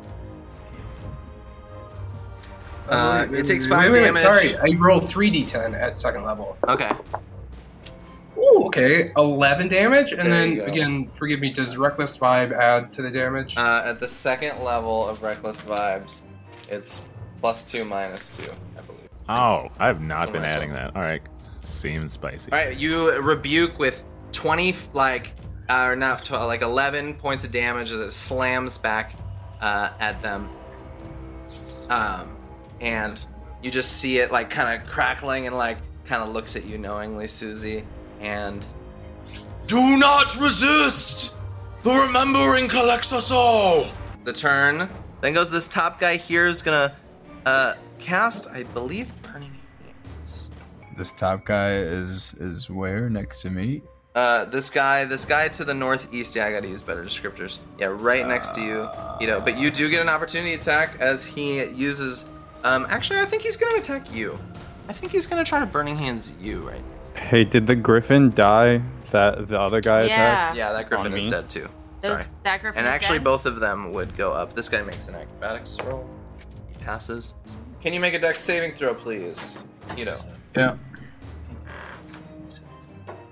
Thirteen. Thirteen. Is he rolling opposed to me? Uh, each one must make a dexterity saving throw. It hits a 14. You need to beat because it says spell casting. Okay. Yep. I Um, so you, you are going to take so much damage. uh, yeah, also not not a little. You take 13 uh, points of fire damage. Uh, and your clothes are a little bit afl- actually with the wind they just go out right away. But you take 13 points of fire damage as the fire comes to it, and you see him say the same thing. Is this is a, a you know he's like do not resist. He's like we will be all collected. You will be punished. The turn then goes to who's next? uh, so- Iki. Iki. Iki, are you here? He stepped away for a sec. Stepped away for a sec. He just has to make a Uh, saving I'll have throw. him make a saving throw. After that, To the monster. these griffins, all the griffins that are by themselves, are going to. Uh, gotta fly them up closer. All they can do as a mount is move. Like they can't take attack actions. Well, this is looking promising. I know. I, I love your characters. Like, fuck yeah, bring it. All right. So you see all of these hippogriffs and their riders fly up to surround each and of you uh, on the various uh, areas. These riders here both failed. Uh, as many of you are surrounded, Iki is off above you guys a level, um, just sort of like free, like falling, tumbling through the air. Uh, you can see the the feather fall gem affixed to the front of their robe, uh, a, a level above you guys uh, as you're fighting. And the turn then goes back to the top to Hito. All right. Any free checks The you want to make? The only punishment is having to see your damned face. Go back to where you came, monster. Checks? No. But Okay. here's what Oh, actually it's uh one turn away from switching to candy, I believe. Okay. Or are we two? Are we two turns one away turn away, I think. One turn away. Okay, sweet. Next turn then. I'm going to use uh, cunning action, disengage. Uh, so no opportunity attacks to the front of the hippogriff. Okay. Uh, I'm gonna taunt it a little bit, uh, just like kind of kick its beak and like mess with it. Um, I'm gonna use my action to true strike it, which is a cantrip giving me advantage on my next attack, and then finish my movement by readying a parry against the hippogriff. Okay. So nice. I love that. So it gives you advantage. You true strike. Okay. And bas- basically, what happens is just like, like no no stun, but like shadow kind of goes on my sword, and then like kind of an anime when you see like the glint of light. I see it like uh, on the opposed enemy, where like the best place of attacking would be. So The hippogriff you did? yeah, Okay. Um, Just a reminder to everyone, we are spellcasters. If we cast magic while adjacent to a melee enemy, we grant them opportunity. He he made sure he didn't get an opportunity. I thought that was a. Pathfinder thing. No, it's No, it's it's five D&D. E. There's a specific type of spell though. Like I think Burning it's- Hands doesn't cost. It's a self Okay. cast. Yeah. Hmm. Uh, it's not a. a I, I I made sure. Okay. Um, I just wanted everyone to have that reminder. I, I don't re- know if anyone did breach that rule yet. Concentration reminders are good reminders too. Yeah. Um, Iki, while you're here, can you make your first death saving throw? Oh yeah. What's uh, my hit dice, right? No, it's uh, you roll a It's just a d20. What are hit dice even for? Healing and short rests. Yeah, short rest healing. Okay. Oh, what's the pass? Just like 10 plus? Uh, yeah, 10 or 10 or higher. I fail. Four. Iki, you have one failure. Mhm. All right. Uh, the turn uh, is Heroes is done. He is ready to parry Nolo. No Lacroix. Koa, your turn. You're surrounded. There is a free falling Darrow. There's a Darrow riding a hippogriff, two Darrows riding hippogriffs all around you, except for the north of you. First off, he starts by uh, taunting them some more. you fools, your souls will be offered to the spirits of the sky. And he pulls his maul and he is going to um actually no, he's going to grapple the hippogriff, actually. The nearest hippogriff. He's gonna try to grapple like its wings. It's called the one right behind you. Alright, yeah. One right to the south there. He's Yeah, gonna right to the south, to yeah. grapple. Okay. Keep it from flying basically. Oh, I freaking love that. Uh, Hog tie its wings. That be is that athletics or what is uh, that? it's gonna roll an opposed strength check. So it's two. It, so it's just strength or is it athletics? It's athletics for you. It doesn't have an. Uh, Okay. it's athletics. uh, that is going to be a 21 for me. Oh wait, I have advantage because I'm raging. It's a 21 still. You um slap. You t- like tackle the hippogriff. Its wings are like held in your arms. Uh, I feel like the physics of that. You would sort of go with it. Yeah, uh, up as it like Definitely. you guys like fly upwards a level actually that's a good i should have thought of this earlier you would effectively i'm gonna have this little guy roll fails so this Derro who's flying this griffin uh, is on there get, it gets knocked off but it also fails its roll so it's up that level with you guys. All right, nice. uh, as you um, grapple it and effectively start to like take those two out of the fight as you move 200 like 100 feet above 200 feet above everyone else along and you Nice, see right, behind you as you're like grappling you see freaking Iki's body just like tumbling in the air Oh no. Yeah, Uh, I forgot about that. as you guys are flying you all know instinctively Wouldn't instinctively we five all be turns left falling at the same speed though? I guess if you're still yeah. at terminal velocity if huh? we're all at terminal, I mean, yeah. if you're well, if you're you fly a lot, diving, you'll break. No, 'cause yeah, if like you're- you're just kind of flailing out, you would definitely kind of go up. up higher. that's what I'm saying if you like lose Because control Because you add air resistance. Got. Right. And Okay. Yeah, wings would be because if you're like in a diving, you know, you have less surface area, so Which you're I imagine you gonna guys go are like faster. fight diving, sort of. That's how I'm imagining flavoring it. Right. All right, turn then goes to Drake. Um, can I look to see how these riders are like controlling these griffins? Uh, yeah, for free, roll me a quick uh, investigation. Um, investigation nine. Nine. You can see it looks like, you know, it doesn't look as much they're doing much. You can see, you known from your experience in this apocalyptic wasteland collection that the veined creatures operate with a sort of hive mind, and all of the hippogriffs have the veins of beasts that you guys have classified. Very orange veins on them. So you imagine they're controlled like some sort of way like that, but you don't know if anything. All right. Can I try to mount the griffin that is right next to me? Yeah, I'm gonna need you to get on there and roll the animalist handling of your life. The fourth natty 20 in the session. Yeah. Uh, yeah, no, that is not great at all. I rolled a two, Oh, Okay. so That's yeah, zero. it's a two. You try to get up on this hippogriff, and it, you know, it, it sort of able to buck you. I imagine you're like falling with them as you're diving, and uh, to no effect. It's able to like, "Ah!" like, and the rider sort of like buck you off. You're right next to them. Okay, so I'm right next to him. That's where I want to be. Mhm. Um, I will take out my quarter staff, and uh, I will two-handed smack the rider. Mm, I was gonna have. I thought the animal handling was your action, but I'll uh, Oh, brutal okay. No. I was just no, trying no, to get no. over so I could melee. Give him, yeah, give him a smack. Okay. The griffin or the the guy. Guy. I The rolled guy. another natural 20. Jesus. Yeah. uh, just so stoked with that. I, I need know. that dice. Just hot I've rolled bones. four today. It's the hottest bones since. Double Uh, bard. Heck. Yeah, this is Alright, my well. this is my beautiful bard dice. roll damage. Nice. That's, that's a clean set. Um, no, it's two d eight because I two handed it. Oh, I rolled two eights, so that's sixteen. You kill him. Uh, hey, how do you do it? So I, I'm probably just crawling through the air to try to get to the griffin, and once I get close, I just grab it out and just kind of club it, club him along the side. Since I passed the fear of death check, I also get a free reaction, well, a free dash or disengage. Yeah. Could I hold that dash as a parry in case this griffin tries to get me? No. No. Okay. No. Then I'm good. Okay.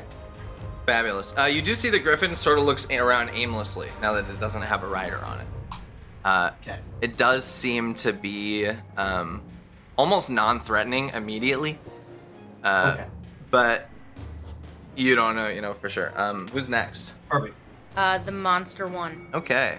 Uh, Susie, you're gonna get a, a shot against you here with a hook sword. It's gonna miss. These guys are going to roll acrobatics checks. They both fail again. Uh, they don't move. They flutter there. They do fire uh, over at you. Another two crossbow bolts with disadvantage. And my, my AC has been dropped down to 14. Good to know. Um, with disadvantage, none of them hit you as they fly by, almost hitting their homies.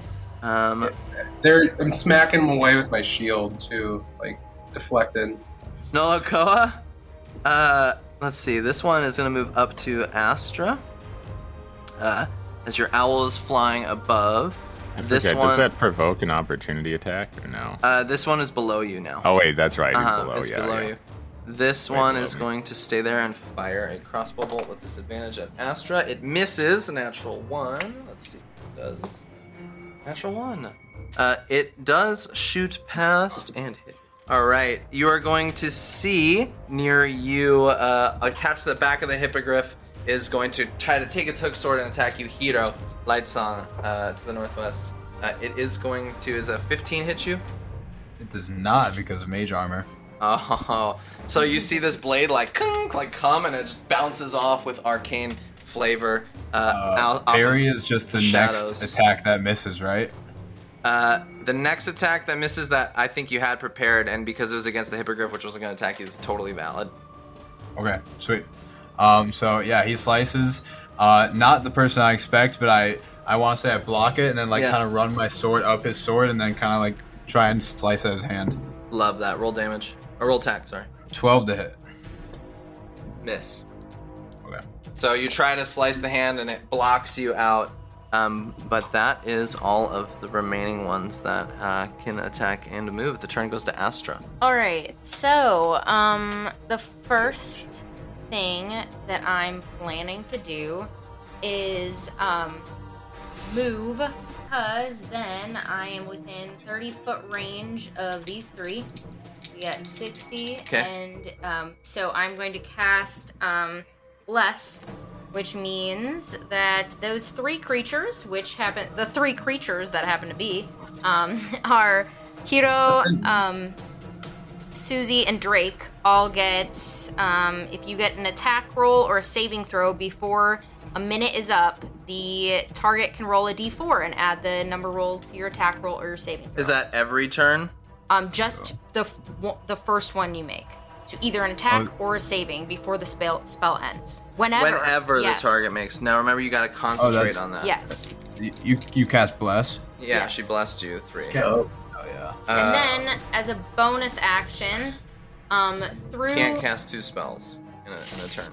not as a bonus action. No, Okay. unless you have a certain feat like Calvin's Mage Hand. Nope. Then well, I was gonna cast it through my bird. Doesn't matter. Okay, then that's it. Okay, that's fabulous. You are gonna Wait, take- I'm gonna send my bird. Um, kind of like I want the bird to go up towards Iki. yeah Iki and um It can take its whole action to fly there. yes, that's what I want. Okay, so you see uh, Lumi like, can you roll acrobatics for me real quick? If I Have it come Yeah. out? It'll be easy. Uh, ooh. It's like a DC eight for this thing. Oh, well then it, it hits. Okay. Yeah. It flies upward, uh, and you see this like white bird through the mire, just like darting upwards. Uh, and it actually, with a full action, will reach all the way to Iki. I, you are going to take an attack of opportunity against you. One of them was within range, Astra, so you know, um, as the little guy, but it does miss as it swings the hook sword, Okay. bounces off your armor. The other one was 10 feet away and could not hit. Okie dokie. Um, But you have moved, you have done that. Yeah, so you guys can add a d4 to your attacks or saving throws. Uh, the turn then goes to Susie. Oh boy. Okay. I'm pointing my rapier at the the wizard dude. Uh, I'm gonna cast my hexblade curse on them. Um, as love bonus it. action. What's that look Uh, like? I probably like write some symbol type of like sigil looking thing with the the tip of my my rapier. Mm. Um, and then that same mark or design that I make, um, it like kind of almost looks like it's burnt into their their body a bit, um, marking them as my target. And then I'm going to, gonna, because I don't want to cast a spell, I'm gonna swing at them with or stab them with my rapier. Yeah, I, th- I mean I think it's gonna hit. Do I have to? I don't have to use the bless yet, right? Mm-mm. you can So use that it whenever a- though. So it was 12 on the die, but then I get to add. Uh, Oh, that'll hit. Yeah, it's like a 18. So you swing your rapier at him. You use the hexblade curse. Yeah, so that is gonna do. Ooh, okay. 10 damage? Okay. Yeah, 10, 10 damage plus curse does plus my proficiency bonus, so 12 damage actually. Okay, so you hit for 12 damage against this Derro. It is bloodied, uh, and you slice it, and you see that this thing is very much living. It's still like not controlled like other enemies you've seen, uh, and it almost looks like angry, but like sort of like sorry in its eyes. Uh, you must submit. You cannot beat it. I will die fighting you. Um, as wind is flying around. Anything else, Um, Susie? Yeah, Susie shouts, "Why the fuck won't you die?" And just gets their shield ready um, to to survive another round. Uh, is uh, ki- what does it take to eat the good berry? Um, I would say Yeah. typically that's gonna be a full action. Um, Oh, but yeah, I'm gonna I'm say good. no, no, no. I think that's a little silly Let because me, like the let me way check. 'cause I'm pretty sure it does say. the way the rules are worded. I just read like you know reread combat and magic sections. I'm gonna turn this music off a little bit too. I mean, I've already used my bonus action too. You so, did use your bonus I- action, so I would say a bonus action is a fine. Oh yeah, thing it does say sacrifice. action in the rules, just so you know. But It does say action in the rules. I think because you can like crush a flagon. It says of ale in a like a free action. I was like, that's the What the same as fucking eating a good berry. Like, yeah, I mean, it's just pop the shroom in your mouth and chew. Come right? on. It, it's making rules for the functionality of the item. Right. is what it's doing. Yeah. Um, Okay. But I think a Um, bonus but- action for a good berry is fair. Cool. I am. Yeah, I'm just gonna defend myself a bit. Um, or I guess I ready a parry, right? I can do that. Yeah, ready without parry. movement? You're readying a parry. Oh. Ching. Uh, Anime glint in your eye. Susie, it's monster three.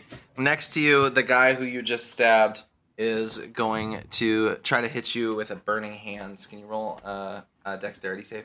yeah. You're gonna add your bless to it. Do I have to do that before I know what I roll? Uh, you do not. Oh, it's a 14. I think I'm good. Do you want to add it or no? I'm gonna risk it.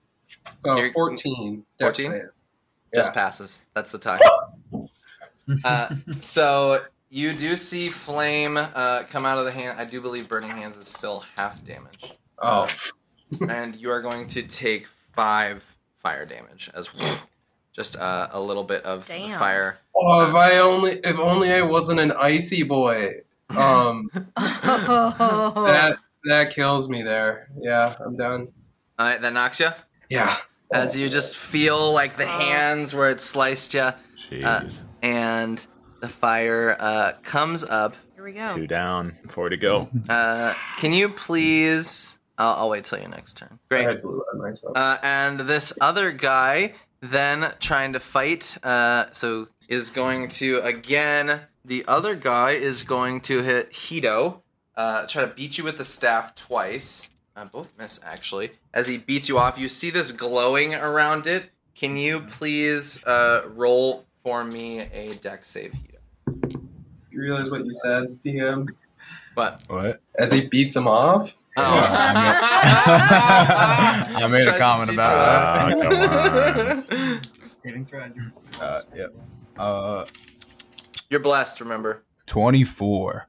Oh yeah, uh, no effect. Uh, so you do see just this light, like multicolored prism, almost on the end of the orb, uh, and poof, you are able to dodge uh, whatever it is as he's trying to beat you off of off of the hippogriff. No, it's not. All right, the turn then is going to go to Iki. Iki, can you make a death saving throw, please? Yep. Here goes. Yeah, nat 20, come on.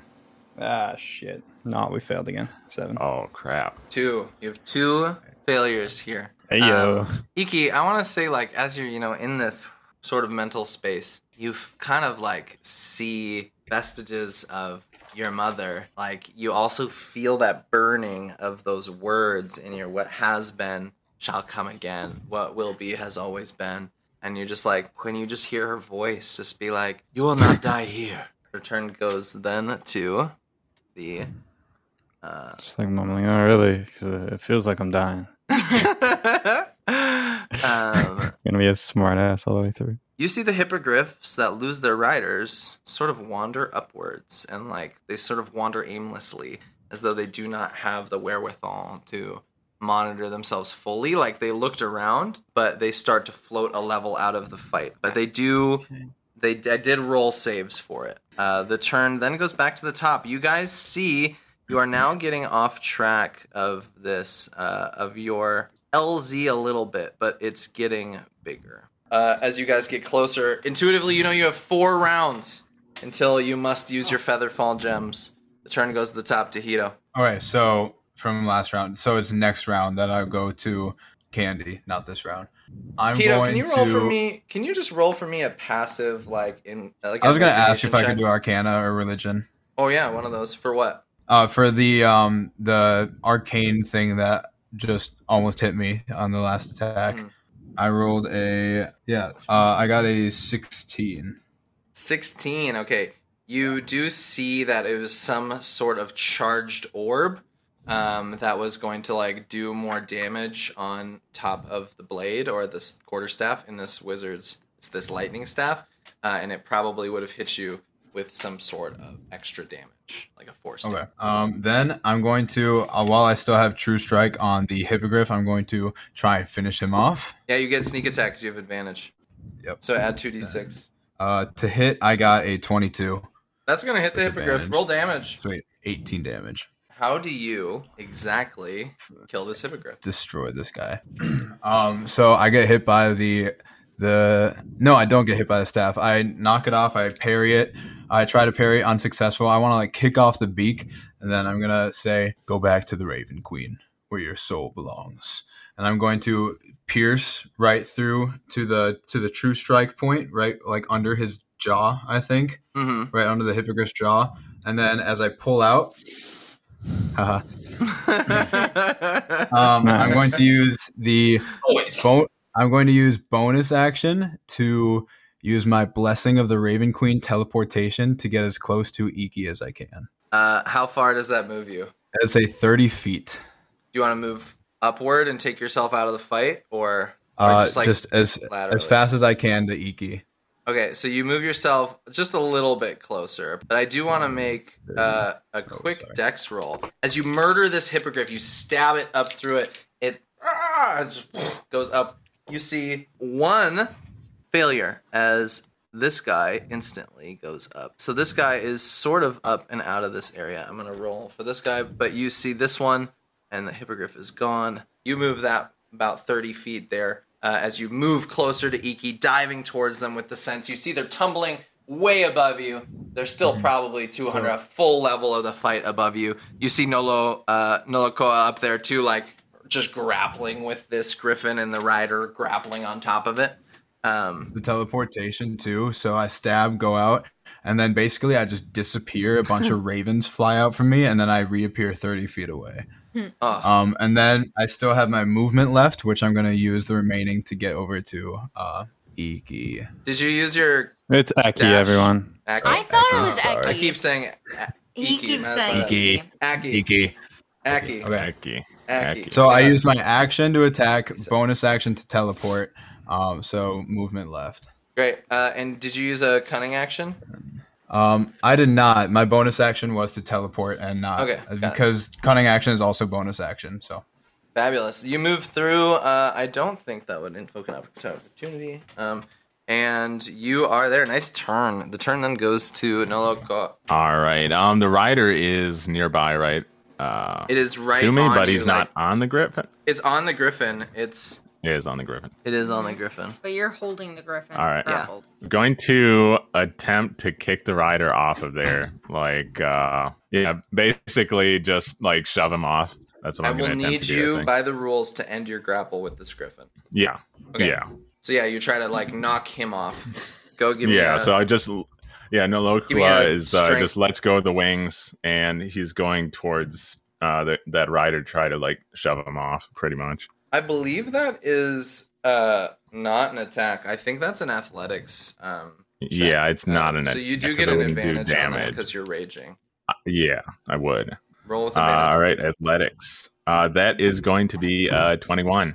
21. Okay, so this thing gets a six, uh, and you try to push it, and it is like two and a half feet, three feet tall, like compared to you. So what does this look like as you grab it off with one hand, and just like Just like one arm, just open palm into its face, and as hard as he can, just shoves the little thing off there. Uh, it does instead of completely losing itself from the fight, it is Right. able to save, and it is just gonna go. I'm gonna put it purple. Oh, I can't. You can just remove the can't green. see. I know. You see the green. So it is like a level above you guys now, but it is still like diving again, trying to get back towards this hippogriff. I'm just gonna try to hold on if I can to the hippogriff. So the then. hippogriff. Roll Yeah. a. Uh, yeah, I think just an athletics for me. That's with advantage. Uh, that again, I guess. is I rolled a five and a thirteen, so thirteen plus five, 18. Uh, that's going to be enough to hold on. You hold on to the back fur of this hippogriff. It's like almost like a little matted and bloody and dirty from the fight, and it's still like ah, like kind of trying to buck you off.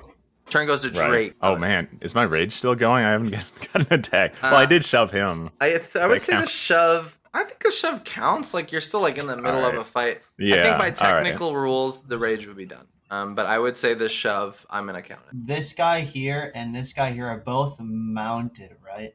Mhm. Yeah, they're mounted. Yes. I am going to twin bolt uh ray of sickness and hit them both. Yes, you are. Mm, love that.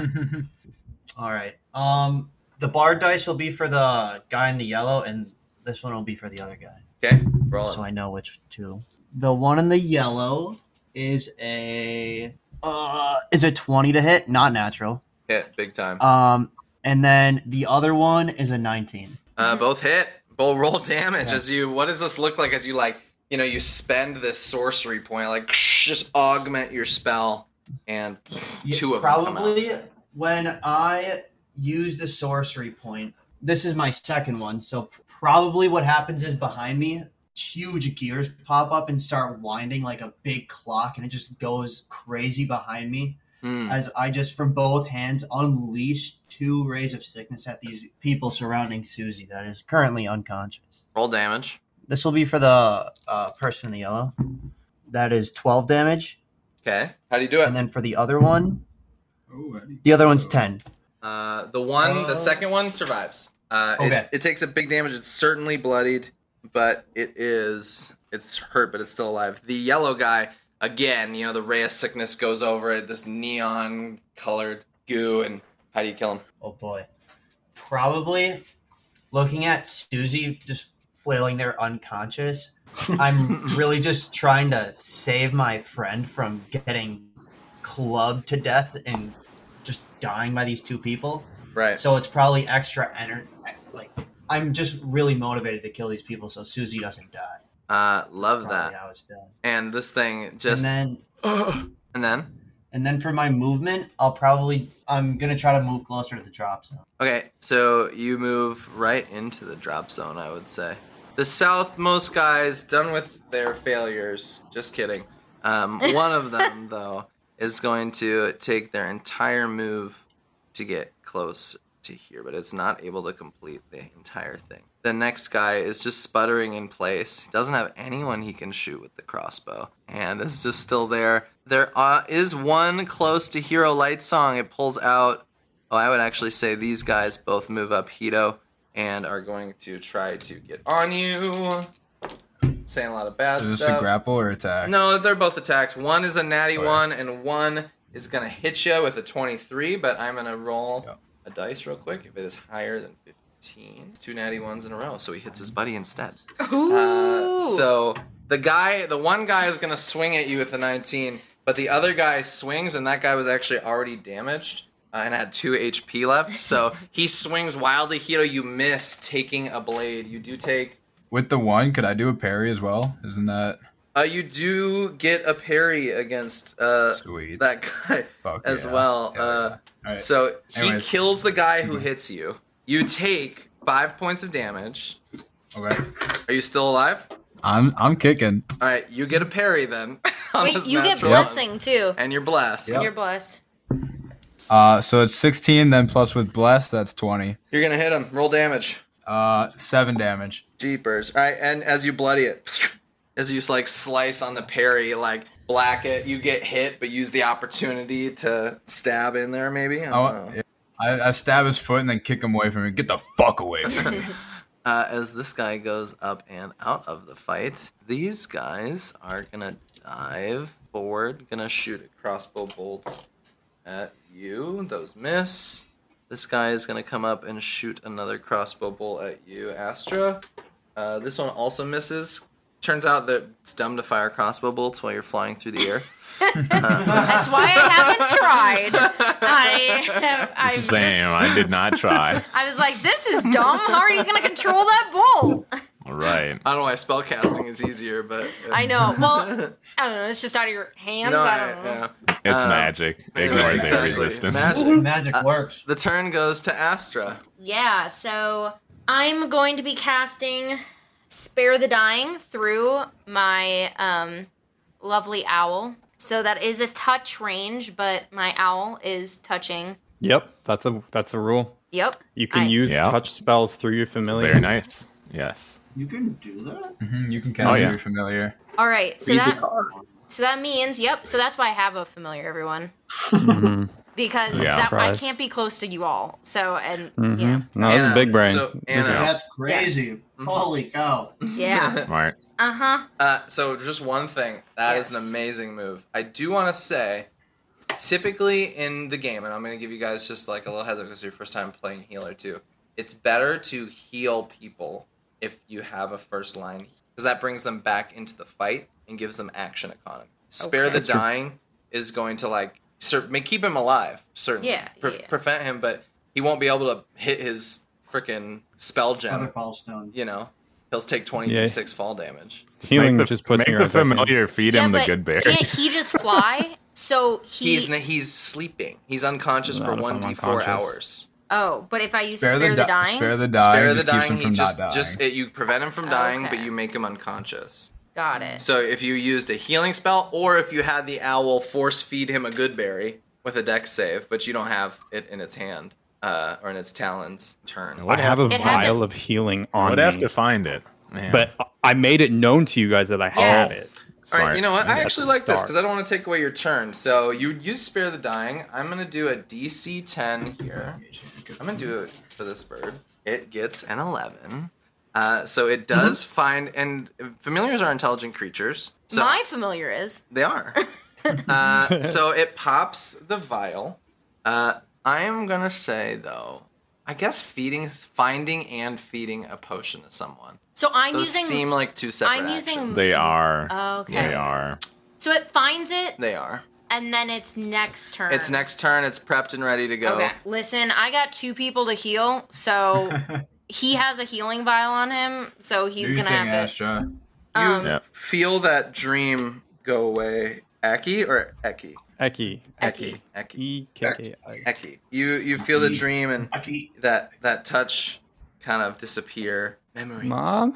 Mama? Uh, and the turn does. Oh wait, I'm not done with mine. So I'm still like so. I just want to move. That's Okay. it.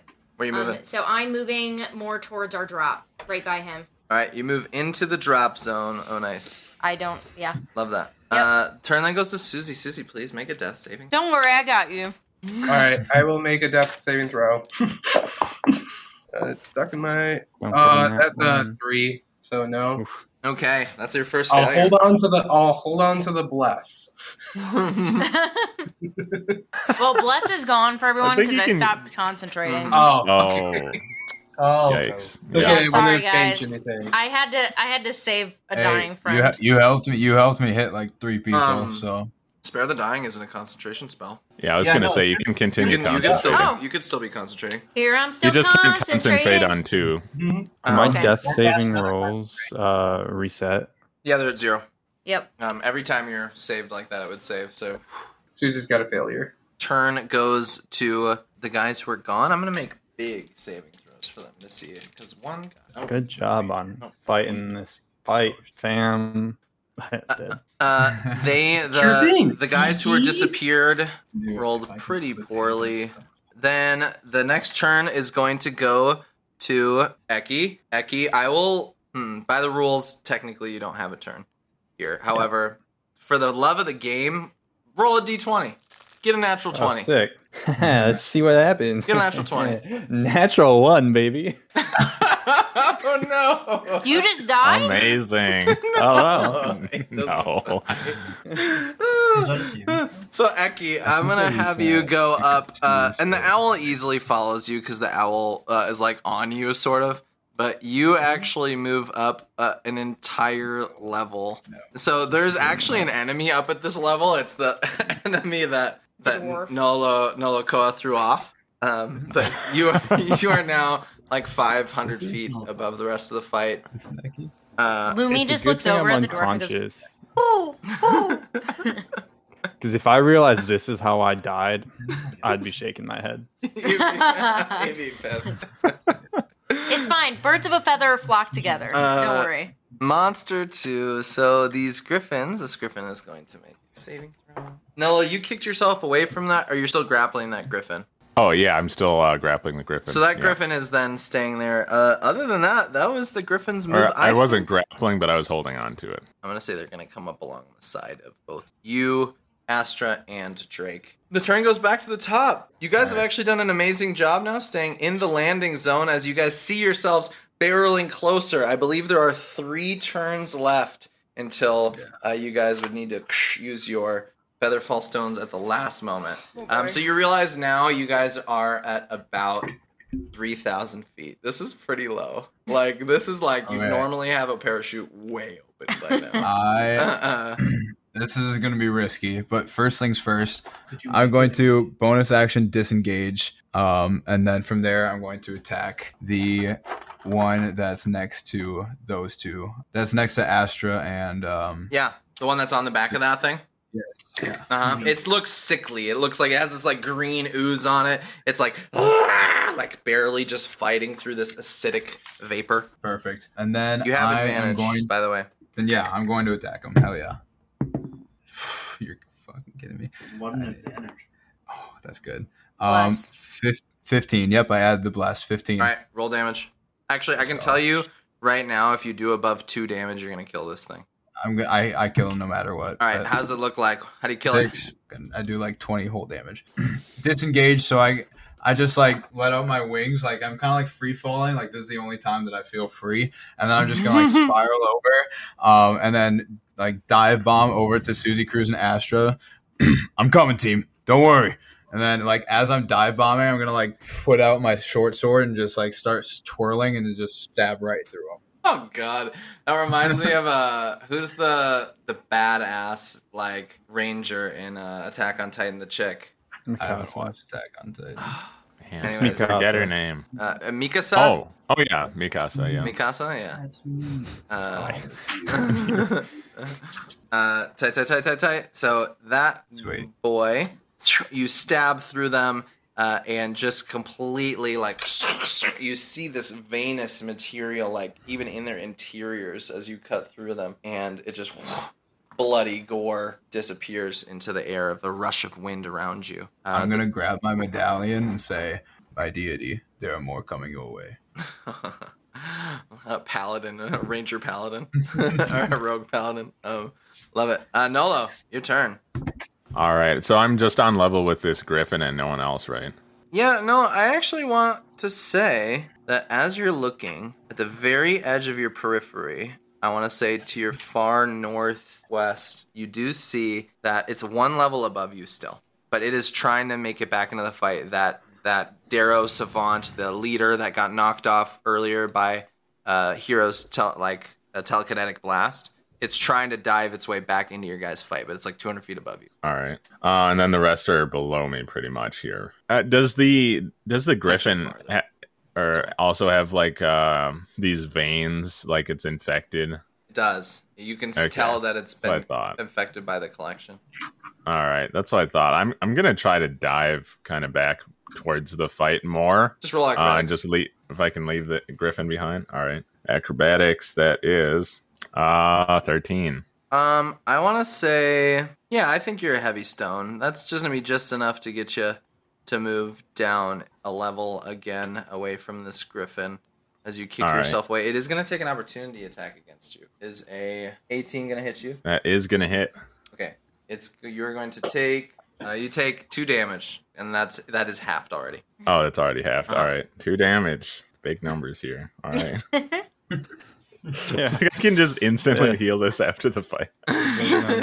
Hey man, I can't save any go. more people. so- Uh, so you are down. You still have an attack action, I would argue. Oh, okay. Can I attack uh that dwarven looking guy? Yeah, Is that the the Derro? Derro right on the top. Yeah. So He's as like- I dive down, I just have I switch back to my maul like that was in one hand, and now it's in two hands, and I'm coming down to just smash him as I'm diving. All right, roll attack. I'm a smash.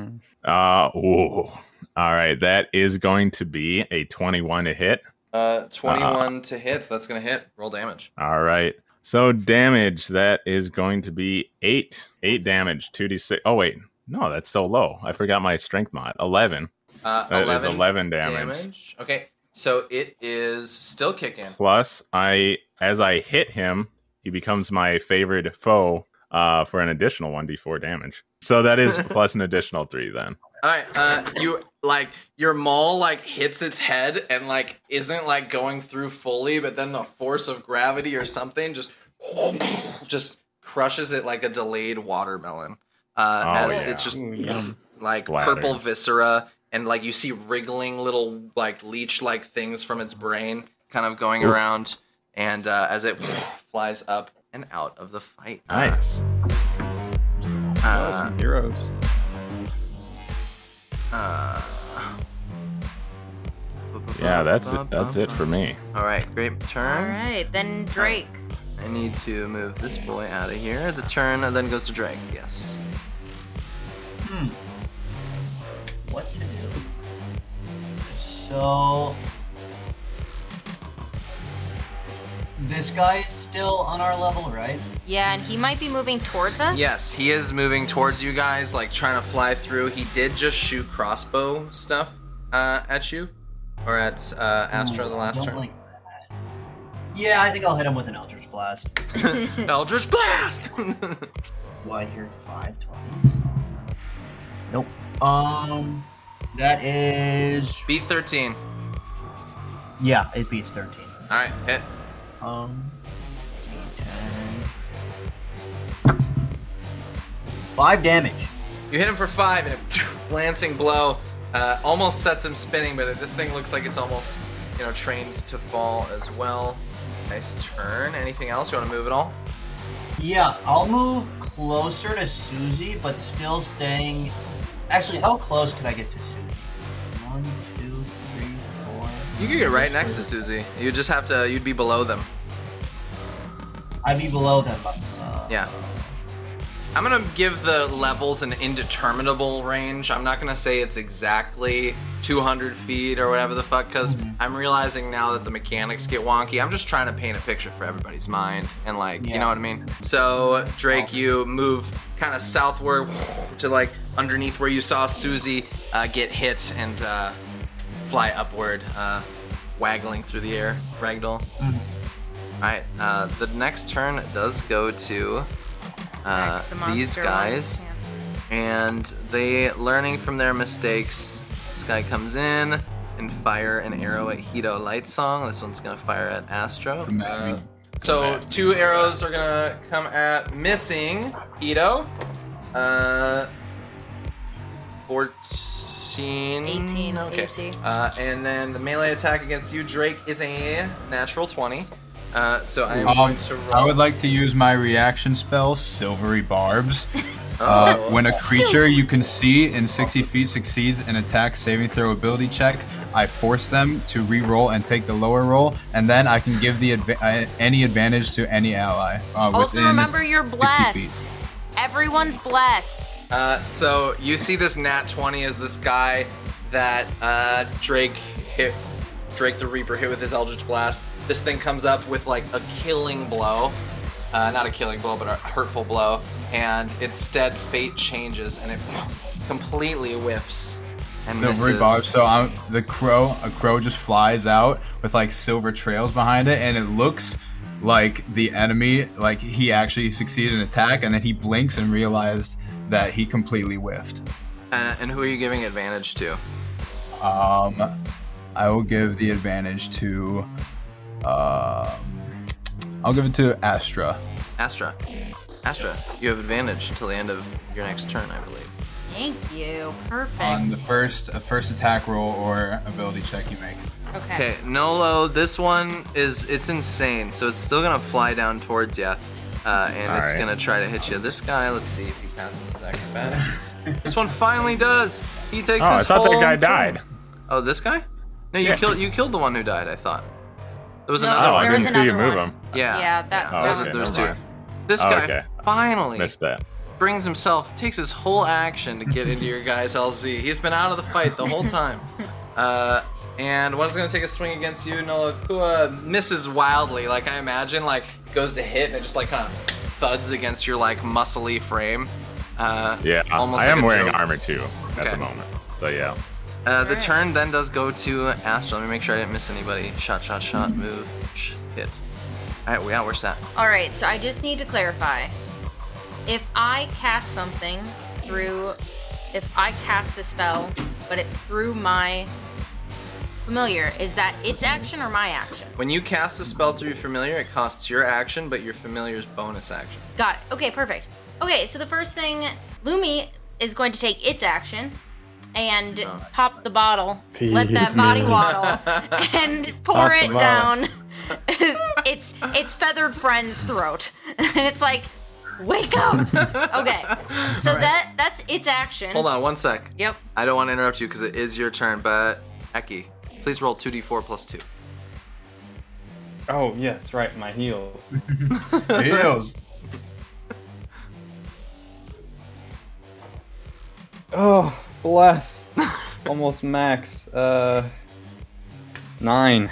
Eki, as you see, how, describe your So owl. what I want to I want to do is he's not awake while I'm like pouring it down its gullet, but then I like I'm moving to save the next person, so all you see is like a flash of white feathers, like as Lumi flies away. It's like your angel guardian. Love that. And Yes. uh, Is it my spirit? Yes, your spirit is leaving your body. uh, Eki, you wake up to just air rushing. You know, you're familiar, you fly all the time, but you're just like, oh my god, and you're back, not dead.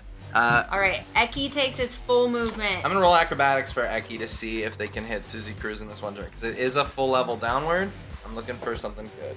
Uh, it does not, so it it will it gets on the same level, but I'm gonna say it's still about a, like a little bit away from Susie Cruz. That's not good. It was able to get down a level though. You could have ex- you could extend your advantage to, if you wanted to try to see if your bird could fly. Because you can operate through your Oh. bird. It's coming down to your Can level. I? Yes. I'll Can I reroll. please Natural 20. Yes. Okay, so Oh. instead this bird is touching you, and it and I cast and I, um, Astra cast Cure Wounds. So, Astra, you have such a deep like connection with Lumi. Like it's not gonna make it, and then you like almost warg into it. Like, what does this look like as it heat like dumps a healing potion into fucking uh Eki's mouth, and then f- darts down against the winds to heal Susie. through you. And so my eyes are starlight without pupils, so they're like shiny white silver. But when I warg into my owl, they turn black like my owl's eyes. um, black or or uh, level one or level two cure wounds. Or what are you Um, casting it at? And are you, you've you've used two level one spells so far? No, one level two and one level one. I've yeah, one level two and two level ones. Okay. Um I'm going to cast it as level Level two would give you two d8 plus your wisdom. Level one will do one d8. And you have two spell slots of one and one of two. I think. Yeah, I'm gonna cast it as level two. Okay. Uh, so roll two d8 plus three. Me or him? You. You. Oh, You're doing the healing. got it. I would say. I have to find my 2d8. You can borrow mine. You. I have them. Alright. What am I rolling? 2d8? Two d8 plus three. That's your cure wounds. Um, s- 10. All right. Cool. Thank you. Susie, um, Susie, as you were falling, just for that brief second, you, you know, it, it's been a while, but you saw Dolores and like an old lesson uh, where you, you know, were getting, you were practicing your sword fights, and again, again, and you're getting cut underneath uh, where you wore your uniform. Everywhere you looked beautiful, you know, no cuts, but as you trained, and it ended with, good. Now get back in. as you come back into the fight. Uh, as you blinked a death training session with 10 HP. And it goes to my turn then. It, does, go to Susie. kind of still in that that dreamlike mentality like i was training as soon as my eyes open um, i go to just attack whatever's in front of me um, and i see that there's still i guess i would attack the i forget what you're calling them the the creature in front of drake the dwarf. yeah, the I'm calling them Derros. They're like Derro. little like underling dwarfs that are Yeah. almost zombies. i kept calling them goblins Yeah, they're like good. little. dwar- They're like goblin dwarfs. They really are. cool i'm gonna do a let's cast just Can you Eldritch you Blast. roll an acrobatics for me to get down to that level because you're so high? Unless you're casting Uh, down. This working? Yeah. Uh, it's a ten. Uh, a 10 is going to be enough, I would say, not for you to move forward, but to get down a level.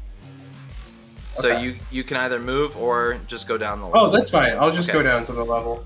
Um, and then Eldritch Eldritch Blast. Eldritch? Blast! if I go Um, one session without hearing Eldritch Blast, I'm gonna be real sad. I didn't think I was gonna use it, but like it's just it does so much. Um, where's my spell? That's gonna be a it's like a twenty-one to hit. Hits, roll damage. I'll tell you what, this guy, you need eight to kill this one. Okay. This one's been damaged and fighting. Uh, where's my D? I just moved all my D10s. Oh god, I was dead for so long. Uh, that's a oh, I think that's seven damage. Oh, uh, seven damage as you slice this thing, and it hangs on to life. Uh, it looks deranged. I'm even gonna say you're like its left shoulder is like flayed into the neck and collarbone almost, as you just launched it through the collarbone region. It's spattering, purple goop getting all over you, Drake. Anything else, Susie? I think that's it, right? Any bonus actions? I I do a quick survey if anyone's like really in danger, but I, I think that's gonna be yeah, that's gonna be it. Okay. I'm gonna do a public roll for Anna to see if this is a 15 or higher. It's bad for you. If it's 14 or lower, uh, it's gonna be fine. For everyone? It's Alright. 14. 14. Uh, you guys, and I would say maybe out of the corner of your eye, uh, out of the corner of your eye, Eki, you see that like kind of savant type that got pushed to the side and tried to get back into the fight. Uh, and you see as you guys get closer, like the the narrowing of the basin is coming, and you see this guy just get obliterated by like a stony fucking spire. I mean, just like Yes. viscera in an instant. That's Uh, another tally for Hero Light Song. uh, just- that one is yours. Yeah. Guy pushed off. Push off. Astra's over here tallying the lives she saves while Hiro, Hiro is like tallying the lives he. I'm like, taken. no, we save people, guys. Um, and I would say the other one was way off too. So the next turn then goes to Eki. You're back. Oh, it's me. I know, I'm like welcome. 500 feet. Eki, on your level, you're about 300 feet. You do see this guy at your level, like like the purple guy. The purple guy is one of those little dwarf goblins. Oh, is he one of the bitches who was shooting lightning? No, these are one of the lesser ones. The lightning bitches are gone. All dead. They can only shoot crossbows or melee. And Okay. Most of the hippogriffs. How far are am. I out from the rest of the party? Uh, you are Two about you're like two height levels above everyone else right now, Okay, which is so- really just like an extra half second of like Flight, falling. Yeah, Yeah. falling. So what if I took a bonus dash? Would that get me there? With your flight speed, I'm going to give you advantage on all acrobatic rolls downwards. I would say if you dashed and used a movement, uh, I would say you could get down and fly. Like you could fly, move, and get down. If you just got higher with your flight speed, then a 10 on both. I'm to actually say DC 12 on both because you're moving so far. Good luck. I've been rolling amazing tonight, so it's, it's not gonna happen. But but we'll see what happens. You get advantage on the rolls though. That's good to know. Okay, first one, no. Second one, same exact roll. Wow. Uh, no. Um, Okay. what did I get? What? Ten? What number? 10? Sick. Okay. So for either your dash or 10 is enough to move down. Um, but fighting against the rapid winds, you cannot move adjacent at all. Uh, but you do have that was your dash or your movement. So you want to do it again, or you want to do something else? Sure, we'll say that was my movement. Yeah, no. All right, let's try a dash, not with this dice. I get advantage on this too. Yep. Hey, there's one. All right, we got a 22 on my dash. Okay, where are you moving to?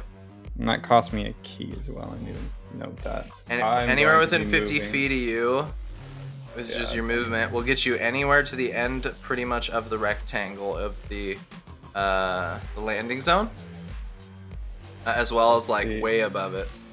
So there are two people on uh, Nolo right now, right? Yeah, there's one guy on Nolo. The other guy was like at your same flight level, and there's a Griffin that's like has no rider above it.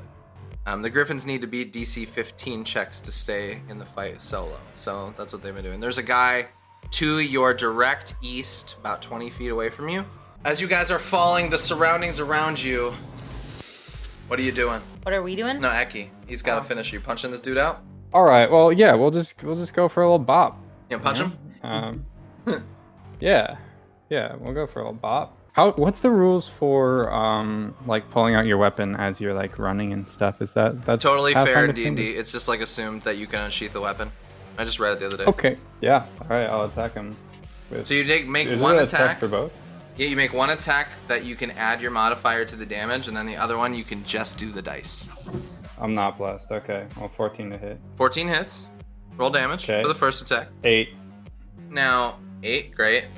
Um, I do want to say, are you adding dex? Is that a monk thing? Can you add yeah, your... monks can yeah, add dex Okay, to, to that. great. I just want to make sure. I got to review the monk, because uh, I didn't Mhm. review that class, but I'm not sure, because if, if it wasn't a light, but if you could add dex to that, be fine. Okay, 8 Okay. damage. Great hit. Now roll another attack.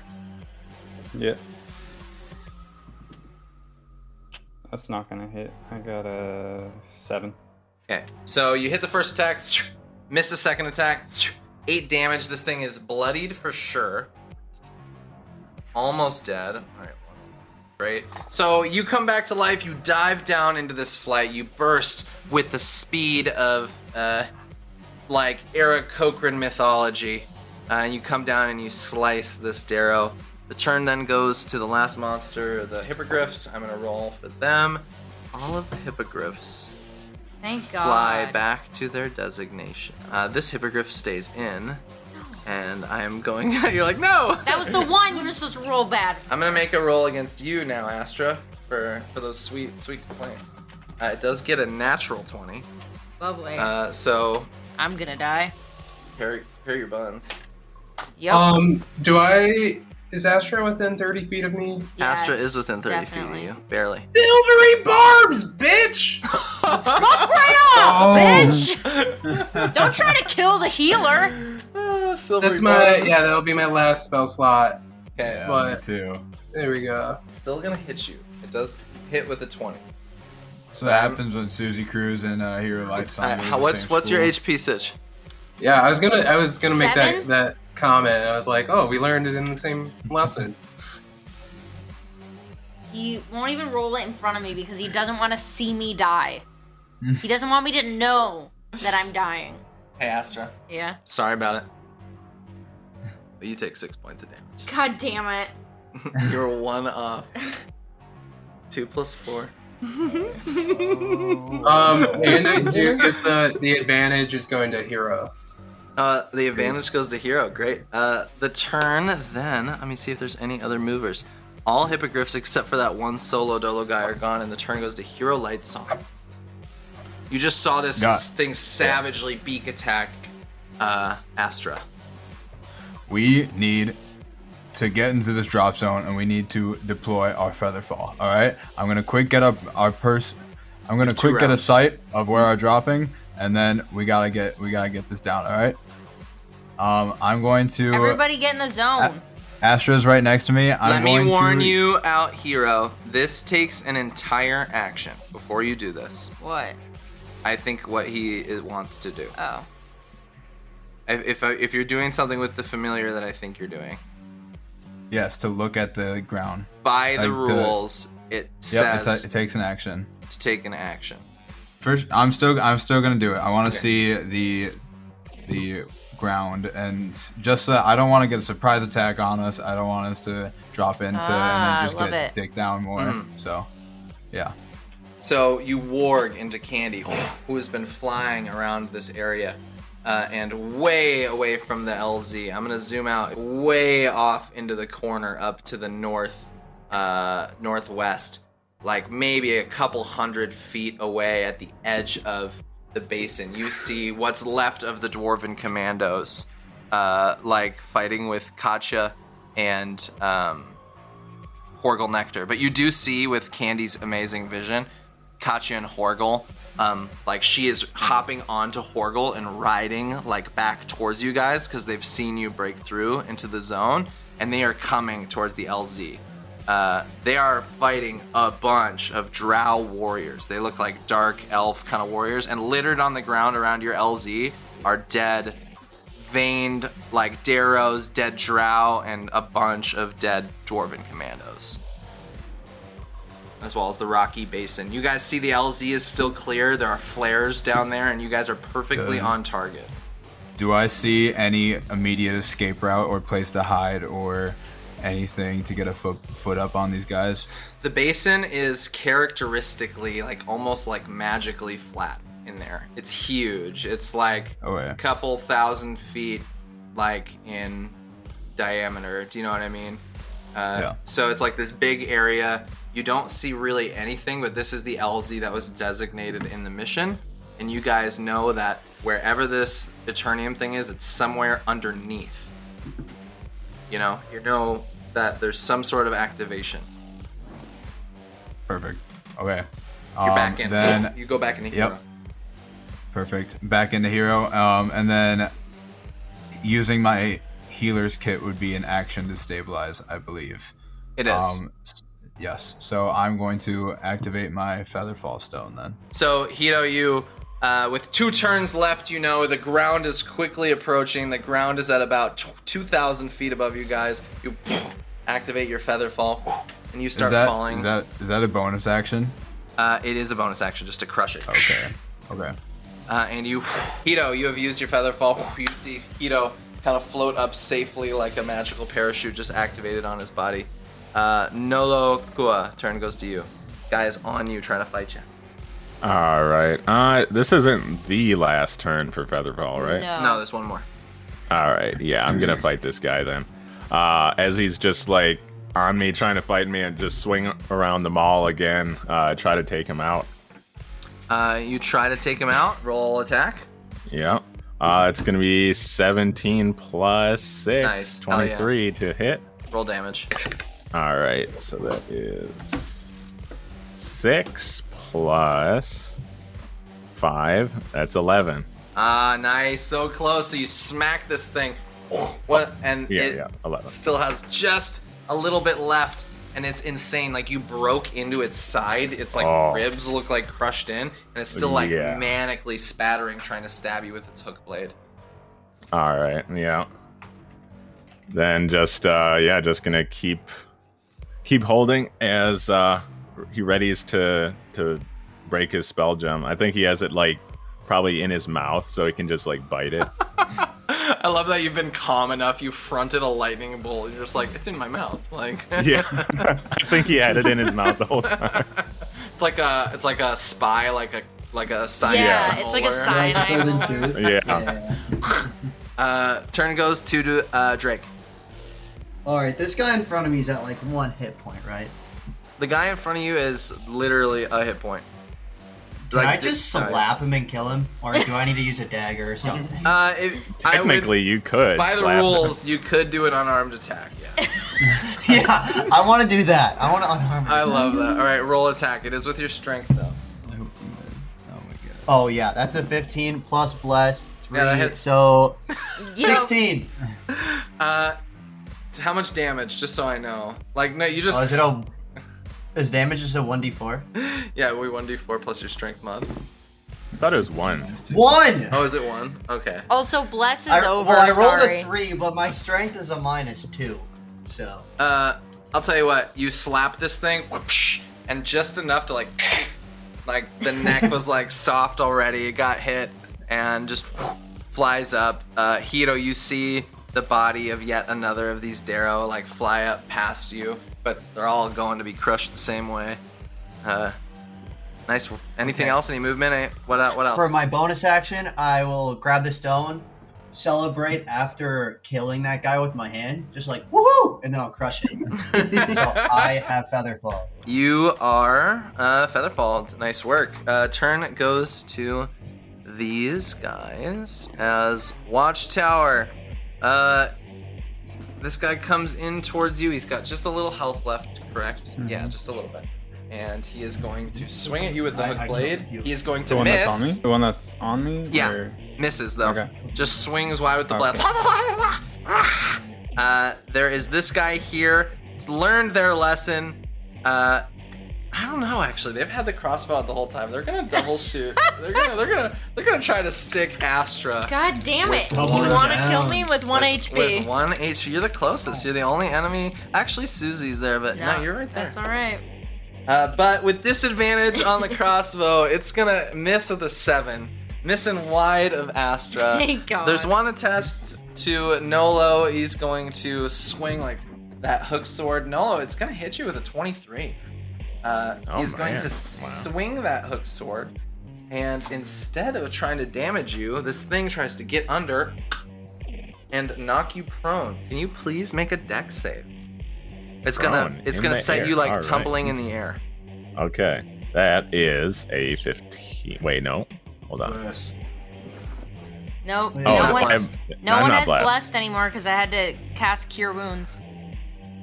No, that's It's not a concentration. concentration spell either. Really, guys? Yeah. Just kidding. But I would have you're not an blessed. attack. When she No. All right. If I get to add blast, that's a 17. Well, you, All right. Uh, Oh wait, 19. That'd be a 19 with blast. Actually. you're not. you're Either not way. I, I thought it's you designate Okay, three 17 people in the it's beginning. three people. And it Sorry. was Alright. Susie, Hito, and Drake. Um, but you do get the 17. 17 pass and do not trip. So you instead, uh, you take no damage because he failed. It is a DC 15 on that trip uh, after the attack. High with dex barb. Let's go. Uh, so tries to trip you, but you are falling through the air to set you off. The turn then goes to Astra. All right. If will they get an opportunity? Does that hippogriff get an opportunity attack when I pop my uh pop my fire or free fall Featherfall? Featherfall. You could Hell just no. use your Okay. action to disengage. It's a gem too. I don't. Yeah, I don't have to. Okay, so if I don't have to do that, um, everyone is within my 30 foot radius. So I would like to, as an action, channel divinity. So everyone in the party, uh, if you end your turn it within this 30 foot radius from me, you have to end your turn here. So don't move out of this radius. Then you get um, temporary hit points equal to 1d6 plus my cleric level, which is eight. You will get. That's the sound. That's the W. sound that gets. Sorry. No, I can't even. I'll, I'll be better. I'm sorry. There's nothing better. no, there's nothing that good. Hold on. Alright, sorry. I'm, I'm, I'm done with. Uh, you get like a, a very nice, happy, I haven't been hit once. like in the aura. There's just this Oh nice. wait, yeah, I need to end my turn. I need to end my turn. All right, so you have to end your turn in this 30 foot radius, but you'll get um you will get eight temporary hit points, including I. Absolutely, eight temp hit points to everyone who ends it in there. Do you and feather then fall too? my bonus action is I feather fall. Great. I would say because you're feather fall, you're currently like a half a level above them, so it does dip in a radius around you. So just as soon as people feather fall, they will also end their turn in it if they do. Yeah. that's- Uh, all right, great. Asteroid turns done. Nice work, Susie. So am I in the the drop zone, or do I have to be in like the? You guys are in the drop zone. Okay. I guess I will just. I'll try to move. No, I'll stay on the outside here, Okay. and um, I'll Eldritch. No, I'll, I will ray of frost the guy in front of Watchtower. Okay. Over there. So you see a guy across. Like, there's only a few of you left down here next to Eki, the watchtower, and you saw Eki slash at him twice with their hand axes, and now you go for Ray of Frost. No one can hear this because of all the rushing wind, but I'm like, you need to chill out. um, and then that's like a 24 to hit. All right, roll damage because Um, that's a big yeah, old hit. so Ray of Frost is a 1d8. That's an 8 plus. Uh, how do you kill it? W. Okay, cool. It was already Uh, plus damaged. Slowed by 10 feet till the start of my next turn. It's dead? Eki, in front of you, you see, uh, however Susie describes this thing, just get I think frozen. Ray of Frost, I like thinking of it of like, like, uh, basically like a blizzard like beam, right? So just this big snowstorm from my hand. Love that. You see this Derro goblin dwarf just like freeze up and like almost shatter and just float up above you as it is completely overtaken by frost. Nice work, Susie. Want anything else? Uh, Featherfall. Featherfall, you cr- any flavor to your gem crush? Like it's in your mouth or something? Uh, Between the cheeks. a lady never tells. Between tells. the cheeks. A lady never tells. And you end your turn within your 30 foot radius, so you get eight temporary hit points. Uh, I get eight of them, right? Yep. Thank you. All right. Can you activate the flushing sound again? no. Just to confirm. the prankster is gonna be good. I have uh, I should have gotten like the EDM one on here, like bass drum. All right, turn then goes to the monster threes who are gone, and then uh, Eki. Better up. Question: Do I have to feather fall since I can fly? Can I just like? You can save the gem, but I would just- say I would say right now, uh, equivalent feather fall, you would probably want to like lose some speed. Okay. Yeah, you can do the same thing they're doing without feather fall because you can fly. Okay. Um, and then this uh griffin or, or whatever hippogriff. Yeah. That's right by Astra. Um. It's Uh, not it's- by it's me below her anymore. It's below me now. Yeah. Okay, but it's on like it's, on on, my plane. level, right? Yes. Yeah. Okay. This is the last one too, right? Mm-hmm. I'm going to move into it. I'm gonna put my timer on to try to keep myself honest. I was really bad in the middle too. I feel like we're doing really well. No, we were doing pretty well to keep it fast. It's hard with six people, but I mean, this is also like a big first set piece fight. So I'm gonna hit it Okay. with my with my short sword. Okay, short sword. Yep. All right. You're doing dual attack again. This one is. no, for I need to save my bonus action. Okay, I did a 12 to it. Does that hit? twelve to hit. Yeah. that does hit a hippogriff. Yes, All right, cool. So then we're gonna do this beautiful, majestic half horse beast. Sorry. we do seven damage to it. Mm, hack into it. Uh, Okay, It is looking hurt. pretty hurt. It's it is more. I would say it's critical, not bloody. This one is already hurt, so it's on the edge of like barely flying downward. Looks like it just needs Mm-hmm. a little push to be sent over to the side, death side.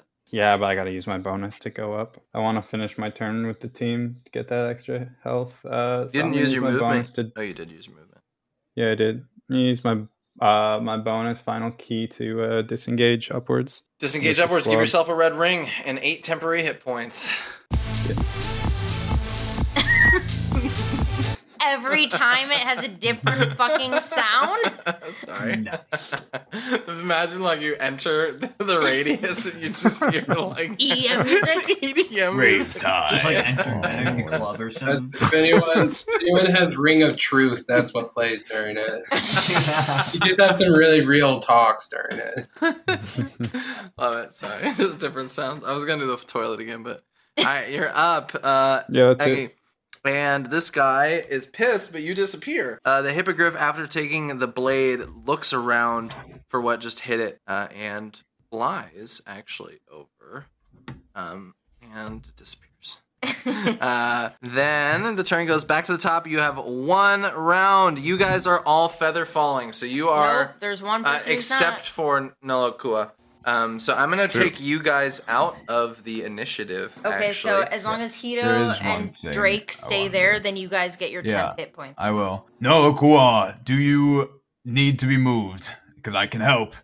Uh, you have to roll perception, Nolo Kua, to see if you could hear that. Yeah. All right, let's see here. That is probably pretty loud.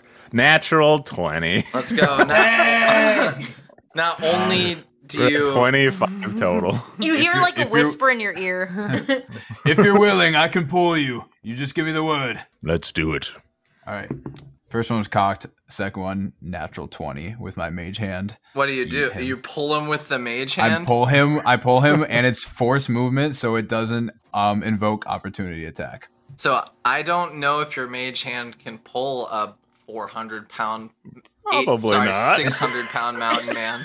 Well, it's I'm a, only it's a, 100 it's a willing ally, so I'm pretty sure it can. If I can. Oh, okay. Oh, it's like a move. Mhm. Oh, okay. Mage hand, I'm pretty sure. With with telecon with telekinetic it's his feature, I'm pretty sure I telekinetic can. Yeah, it's his telekinetic thing. Oh, okay. Mhm. yeah. Yeah, Nice. damn right. Shout out to that flaw. I guess it's like scanless hands. It, it has to be 30 feet away, though.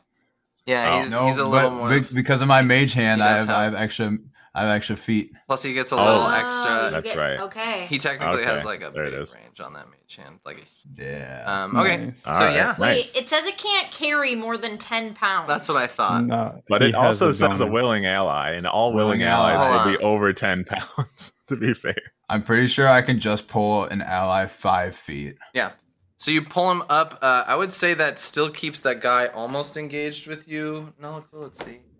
Uh, no, he got a three on that dex save. Ooh, there we go. Separated. So Nolakoa, you're still falling. Do you need? Uh, it it's you. Do you want to activate? This is the last turn for the featherfall? Yeah. I'm gonna bite. He bites down on the the spell gem, breaking it between his teeth. Amazing. All right, so let's remove and you get your temporary hit points. From the tabletop. There we go. Um, as you guys give me your best superhero landings. How's this look like? You guys all fall in the LZ, and around you, just to paint picture, you see guts and blood and viscera and like Well, so we're Like- posers. of these like all these dudes who fell off the griffins, all like bodies all around you guys, just blood and guts flying up off of this flat rocky basin. Oh basin. yeah. Susie pulls out an umbrella and Mary Poppins down. nice.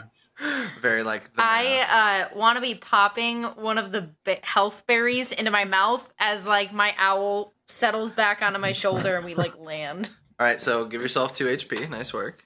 Eating a good berry. Hey man, Same. I forgot about that. Hero uh was doesn't even like Hero Land. He like slides down the mound of bodies towards Katja Ice Mane and starts like defending her and like all the dwarves that are coming towards him. You see her hauling ass towards you guys. They're only like a hundred feet away from you now, but no more dwarven commandos are left. You see about four or five hundred feet away.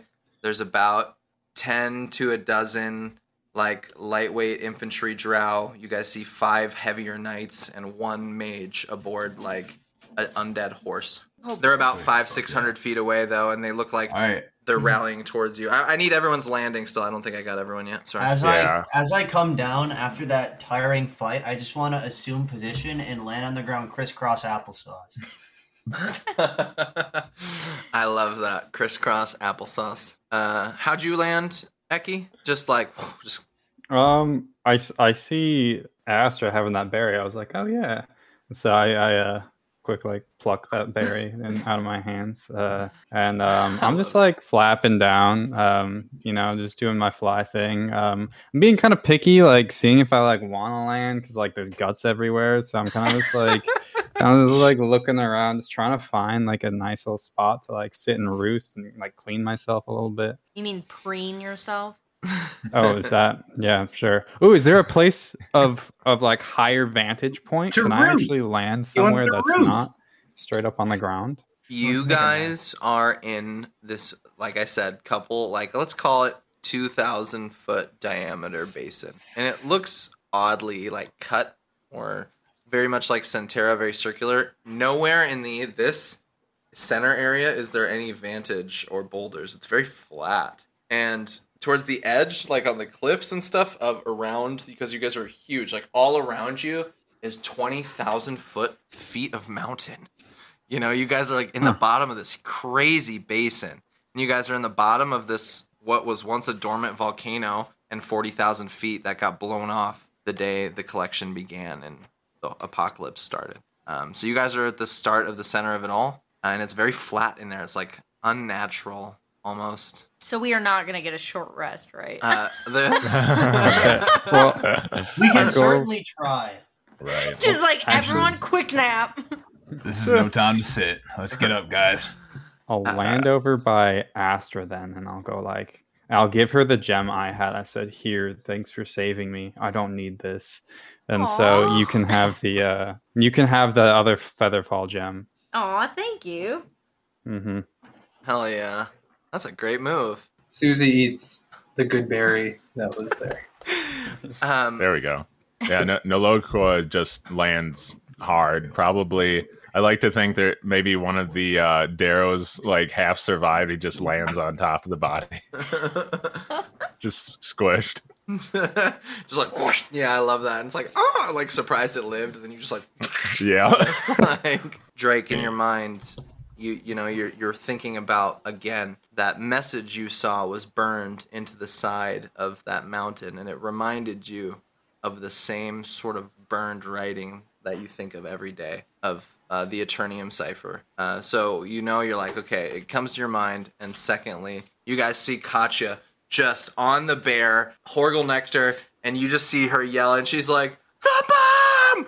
The bomb! Ready the bomb just in case!" And we end our sesh with our party still alive. no, that's not allowed. Booyah!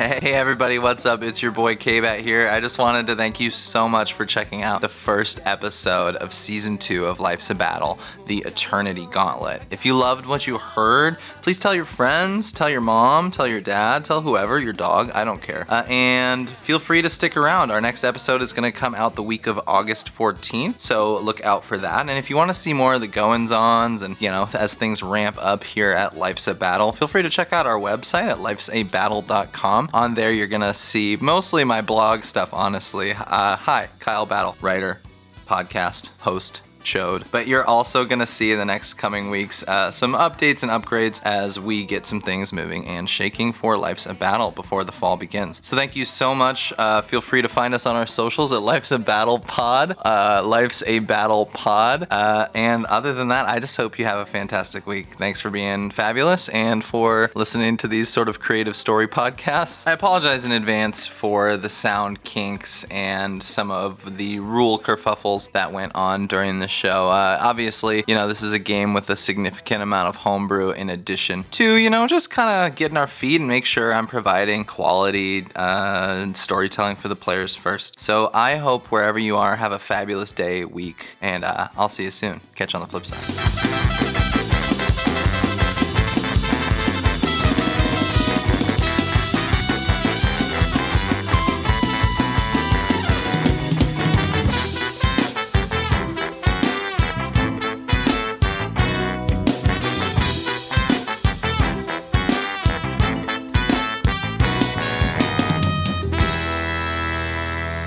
See a storm has surrounded above you guys as it, it was a little cloudy and there's a storm now with strange purple and green lightning flying all around the battlefield of um, and strangely this storm is avoiding all of the dwarven sh- airships that you see fighting some 30 40 miles away.